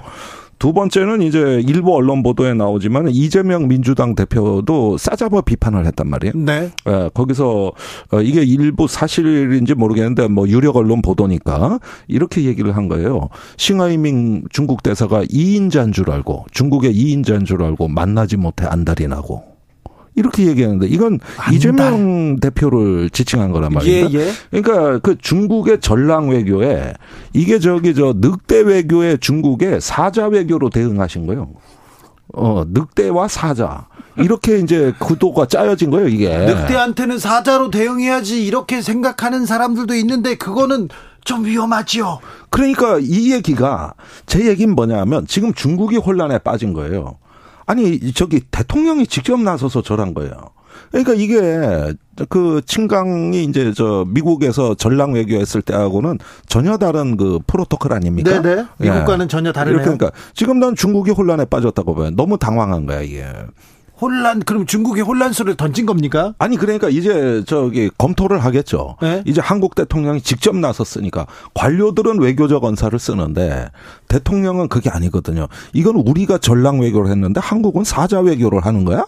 뭐 아니면 호랑이 외교를 하는 거야? 이제 분석이 들어가겠죠. 분석이요. 어, 분석이 들어가겠죠. 돌파구는 어떻게 어. 찾아야 되는 건지. 어이구 무섭네요.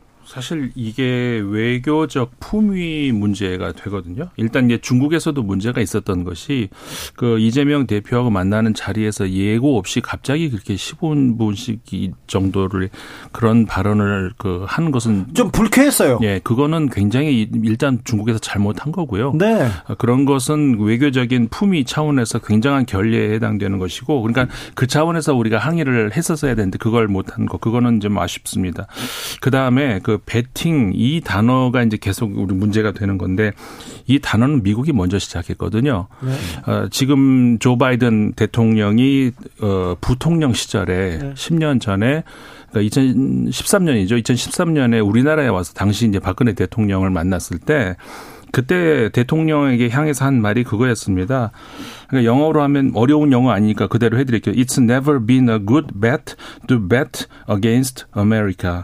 이걸 공식 우리 번역, 번역이 어떻게 됐었냐면은 미국의 반대편에 베팅하는 것은 절대 좋은 베팅이 아니다. 라고 당시 부통령이 그러니까 조 바이든 부통령이 얘기를 했었어요. 예. 그럼 그 당시에도 굉장히 이거 심각한 외교적인 결례에 해당이 됐었던 것이죠. 그거를 어떻게 보면은 글쎄요, 뭐 그거는 뭐 이 그 중국 대사만이 알 수 있는 것이지만 중국 대사가 워낙에 이제 한국어에 능통하지 않습니까? 네. 그걸 그대로 패러디한 건지 저는 음. 그런 의심도 가요. 아, 그럴 수도 음. 있네요. 예. 네. 그렇기 때문에 그 외교적인 결례, 품위 저는 이런 말씀을 드리고 싶은데 이미 10년 전에 미국이 굉장한 외교적인 결례를 했었던 것이고 왜 그때 우리가 그렇게 지금처럼 그렇죠. 지금처럼 왜 대응을 안 했는지 그리고 그 당시 정권이 아까도 말씀드렸듯이 박근혜 대통령 당시였거든요. 그 같은 정권입니다, 사실상. 당명은 다르지만. 근데 그때는 왜 그런 소리를 못 하고 지금은 또 똑같이 이런 소리를 하고 있는지. 중국이잖아요. 그런데 외교적으로 이렇게 수습했다 이런 얘기도 하고요. 외교라는 음. 거는 조금 속상하고 그래도 이렇게 그래 이렇게 하면서 원론적인 얘기도 하면서 다독이고 넘어가잖아요. 네. 이저 돌파구 찾아야지 너무 정치권에서 반중 정서에 이렇게 편승하는 것 같아서 저는 그게 걱정이에요. 아니 그러니까 이게 우리가 이제 글로벌 중추국가다 중견국가다 이런 정도의 이제 격이 높아졌다 그러면 이거를 다루는 능수능란한 방법이 나와야 되는 거거든요. 그러니까 미국 같이는 못하더라도 미국은 저기 이런 부분을 또 일견 저기 어, 발언을 허용하면서도 기술적으로 다뤘단 말입니다. 근데 지금 국민의힘에서 이제 주중 대사를 추방시키라는 발언이 나왔고 또 이재명 대표를 향해서는 중화 사대주의자라는 발언이 나왔고 또 민주당 의원들에 대해서 중국 출장한 거를 비난하고 있고 이렇게 되면 어떻게 되냐 하면은 이제 중국에서는 이제 국지적인 도발을 했는데 우리가 마치 전면전으로 대응하는 듯한 이런 양상으로 신호가 잘못 전달될 가능성이 있어요. 이번 사건은 싱하이밍 대사의 어떤 그 개인 플레이도 상당히 들어갔습니다. 이제 그 귀국을 할 중국 대사가 좀 튀는 이렇게 하면 좀 유명했던 분입니다. 중국에 원래. 가서 인기가 치솟는단 말이에요. 예. 지금 그런 판에서 본인의 어떤 경력 관리도 들어간 것이고. 그렇죠. 본인 정치를 한 거네요. 예. 거기에다가 이게 중국의 본심을 갖다가 이렇게 표현함으로써 이게 이제 뉴스의 회자가 되고 나름대로 중국에서 자기 정치들이 있는 거거든요. 네. 이런 부분을 우리가 뒤에 배경까지 다 치밀하게 면밀하게 읽어가면서 그 약점을 잘 공략을 했었어야 되는데 지금 저기 정부 여당이 보면은 이제 총동원되는 모양새로 돼버렸단 말이에요. 이러면 자칫하면 저는 이런 해석이 나올 수 있다고 봅니다. 윤 대통령이 미국 미국이나 일본, 특히 일본한테 굉장히 이용당할 수 있다는 거죠. 예. 일본은 이런 식으로 안 하거든요. 자, 일본으로 예. 넘어가자고요. 일본은 중국하고 이렇게 그래도 원만하게 또 경제 교류는 또 열심히 하는 것 같은데요. 음. 아무튼 정치권 공방 계속 되는 사이에 오염수 방류는 코 앞으로 다가왔습니다. 그런데 국회 대정부 질문에서 오염수 마시겠냐 얘기만 물어보고요. 나는 뭐 정화만 잘 되면 마시겠다 또 이런 얘기를 총리가 하고 있고요. 참 국민 보기 답답합니다. 예. 그러니까 이 부분에 대해서는 이왕 뭐 선동이냐 과학이냐 이런 논의가 나왔다면은 정말로 진정성이 있는 어떤 그 과학에 대한 어떤 존중하는 태도 이걸 갖고 정부는 일해야 되는 거거든요. 근데 아직까지 최종 보고서가 안 나왔어요. 네. IAEA 종합 보고서가 안 나왔단 말입니다. 그러면 지금 누가 과학을 이야기할 수가 있겠습니까? 더군다나 IAEA는 제가 저번 방송에서 말씀드린 대로 객관적인 검증을 보증하는 기관이 아니다. 그렇다면은 지금 이런 부분에 대해 가지고 그 정부가 태도해야 될 스탠스는 어 굉장히 어떤 국민들에게 좀 진정성이 있는 접근이지 뭐 금을 내가 마시겠다든가 뭐 이런 식의 어떤 그 태도 같은 경우는 굉장히 어떻게 보면 국민들한테 오히려 더 불안을 줄 수도 있는 그렇죠. 역효과가 이게 굉장히 그 우려되는 거거든요. 물론 야당이라고 해서 마구 공격할 일도 아닙니다. 진정성 있게 우리가 실험과 검증, 그다음에 예, 이런 부분에 대해서 정부의 프로토콜이 뭐냐, 즉 이걸 갖다 객관적이고 과학적으로 들여다볼 수 있는 우리의 준비된 어떤 방법과 능력이 뭐냐 이거죠. 이런 부분들이 따지고 가면서 국민들이 판단을 하셔야 돼요. 이게 정쟁이 돼 버립니다. 그러면은 지금 이게 벌써부터 소금 사재기라든가 어떤 그 저 수산업에 대한 악영향이 벌써 예고되고 있는 이 이유가 저는 선동이나 과학이냐 이런 논란이 아니라 네. 불성실한 태도. 굉장히 진정성이 떨어지는 태도 때문이라고 봐요. 그렇죠. 네. 그런 얘기를 좀 해줘야 됩니다. 국민들이 우려하고 있습니다. 안전성에 대해서 걱정하고 있는데 정부가 우리가 잘 나서서 좀 검증할게요. 지켜봐 주세요. 그런 얘기라도 했으면 좋겠습니다. 소장님. 그러니까 이게 이제 그, 이렇게 그렇기 때문에 그런 이야기를 하는 사람이 일본 정치인이냐 도대체 이런 그, 그 서로 뭐 그 막말까지 나오는 거 아닙니까? 그렇죠. 어디 총리냐 얘기 나오지 않습니까? 그게 아까도 제가 이제 외교의 어떤 품격 그런 말씀을 드렸습니다만은 외교라고 하는 것이 사실 두 가지를 우리가 이야기를 해야 되잖아요. 그 주체적 당당함이 있어야 되고 그다음에 현실적인 계산, 냉정한 계산이 있어야 되는 것이고 두 가지가 같이 가야 되는데 우리가 예를 들어 대중 외교, 그다음에 현 정부에서의 대중 외교, 그다음에 대일 대미 외교 이걸 두 축으로 이렇게 나눠서 봤을 때 하나씩 부족해요. 어, 예를 들어서 이제 현실적 계산 그 차원으로 봤을 때 중국 대중 외교에서 이게 너무 부족하다는 것이 현실적인 냉정한 계산이 너무 없이 막 치고 들어가는 이 경이 나중에 어떻게 회수, 회복을 할지가 걱정이네요. 그러니까요. 예? 반면에 대일 대미 외교에서는 주체적 당당함이 부족하다는 것. 예. 그러니까는 이 두 가지 축이 같이 갖춰져야 정상적인 건강한 외교 어, 전략이다 할 수가 있는데 하나씩이 꼭 부족하다는 것. 이게 부, 이게 그러니까는 국민들이 이게 도대체 어디 정부냐, 어디 총리냐 이런 말이 나오는 거 아닙니까? 아무튼 대 매일 무역 수지 적자 계속 커지고 있고요. 대중 네. 무역 수지 적자 계속 커지고 있고. 아니, 요즘은 그게 부차적인 문제 같습니다. 오히려 이런 경제나 이 환경 문제에 정치가 개입을 해버리니까 음. 지금 국민들의 불안의 모든 원천은 그겁니다. 그렇죠. 오염수 문제를 오염수 문제로 보는 것이 아니라 정치의, 정치의 문제. 로 본다. 그렇죠. 정쟁으로 가버리니까. 어, 정쟁의 문제로 보고 일본한테 잘 보인다든가 일본하고 관계 개선의 결론을 내려놓고 오염수를 본다. 그러니까 정치가 그런 문제를 저기 환경 문제에 개입을 한다고 보기 때문에 불안한 거거든요. 그렇죠. 네. 지금 모든 문제가 지금 정치적 양극화로 너무 쫙 갈라져서 같은 사안을 너무 너무 다르게 봅니다. 그런 사이에 공방만 오고 가는 사이에 정치적 이슈로 좀 격화되는 사이에 음. 오염수는 방류되고요. 그 나라 국민들 살림살이는 더 나빠지고 있는 것 같아서 걱정이에요. 아, 있는 사람들, 힘 있는 사람들이야 괜찮아요. 그런데 음. 서민들은 이럴 때 걱정이에요. 네. 경기가 안 좋잖아요. 분명히 어려운데 아, 폭풍이 오고 있는데 뻔히 보이는데 정치권에서는 다른 얘기만 하니까 좀 속상해요. 네, 그런데요, 대통령이 프랑스와 베트남을 차례로 방문합니다. 왜 프랑스입니까? 사실 뭐 그 프랑스를 그 유럽 연합의 이제 하나의 그 주축 국가 아니겠습니까? 이제 독일하고 함께 그러니까는 그 우리가 이제 유럽 연합과의 어떤 외교 관계 그다음에 그 경제 저 그 무역 관계에 있어서 굉장히 좀 많이 부족한 게 사실이죠. 물론 유럽 연합 전체로 놓고 봤을 때 우리나라의 교역 상대로 이제 네 번째에 해당이 되는데 그러니까 첫 번째가 이제 중국이고 그다음에 일, 저 미국이 세 번째인데 어, 베트남, 베트남, 베트남은 또 이제 아세안의 어떤 중추 국가라고 할수 네, 네. 있는 그런 것이고. 그러니까는 이 아세안 국가들과 유럽 연합 국가들 이 두 그 어떤 그 어떻게 보면은 정치적인 하나의 팀워크를 구성하는 어, 새로운 초국가적 단체라고 할 수가 있는데 네. 그쪽으로 외교를 강화할 필요성은 분명히 있습니다. 네. 그런 차원에서 이제 그 대유럽 외교의 어떤 한그 그그 출발로 이렇게 볼 수도 있는 것이고요. 네.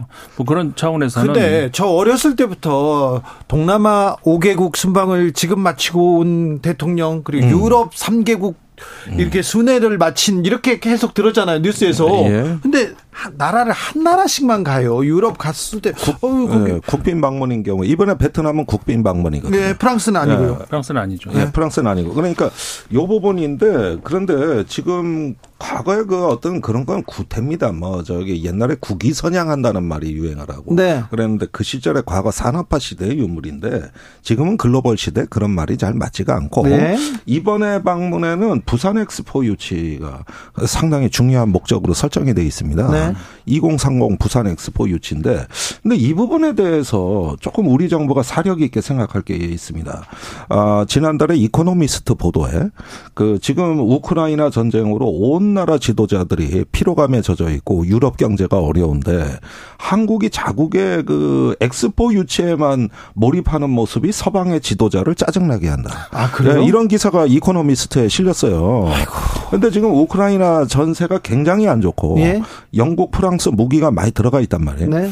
그러니까 이럴 때 이제 부산 엑스포 PT 행사에 참여한다는 거거든요. 중요 일정이. 네. 그런데 이런 문제도 지금 그 유럽에 굉장히 안보의 위협이 가중되고 경제가 그 전쟁 경제로 인해 가지고 피폐돼 있는 혹시 이 상황에서 네. 적절하게 좀 이게 성숙된 어떤 그 외교를 해야지 이걸 너무 주장하게 되면 국내 정치엔 좋아요.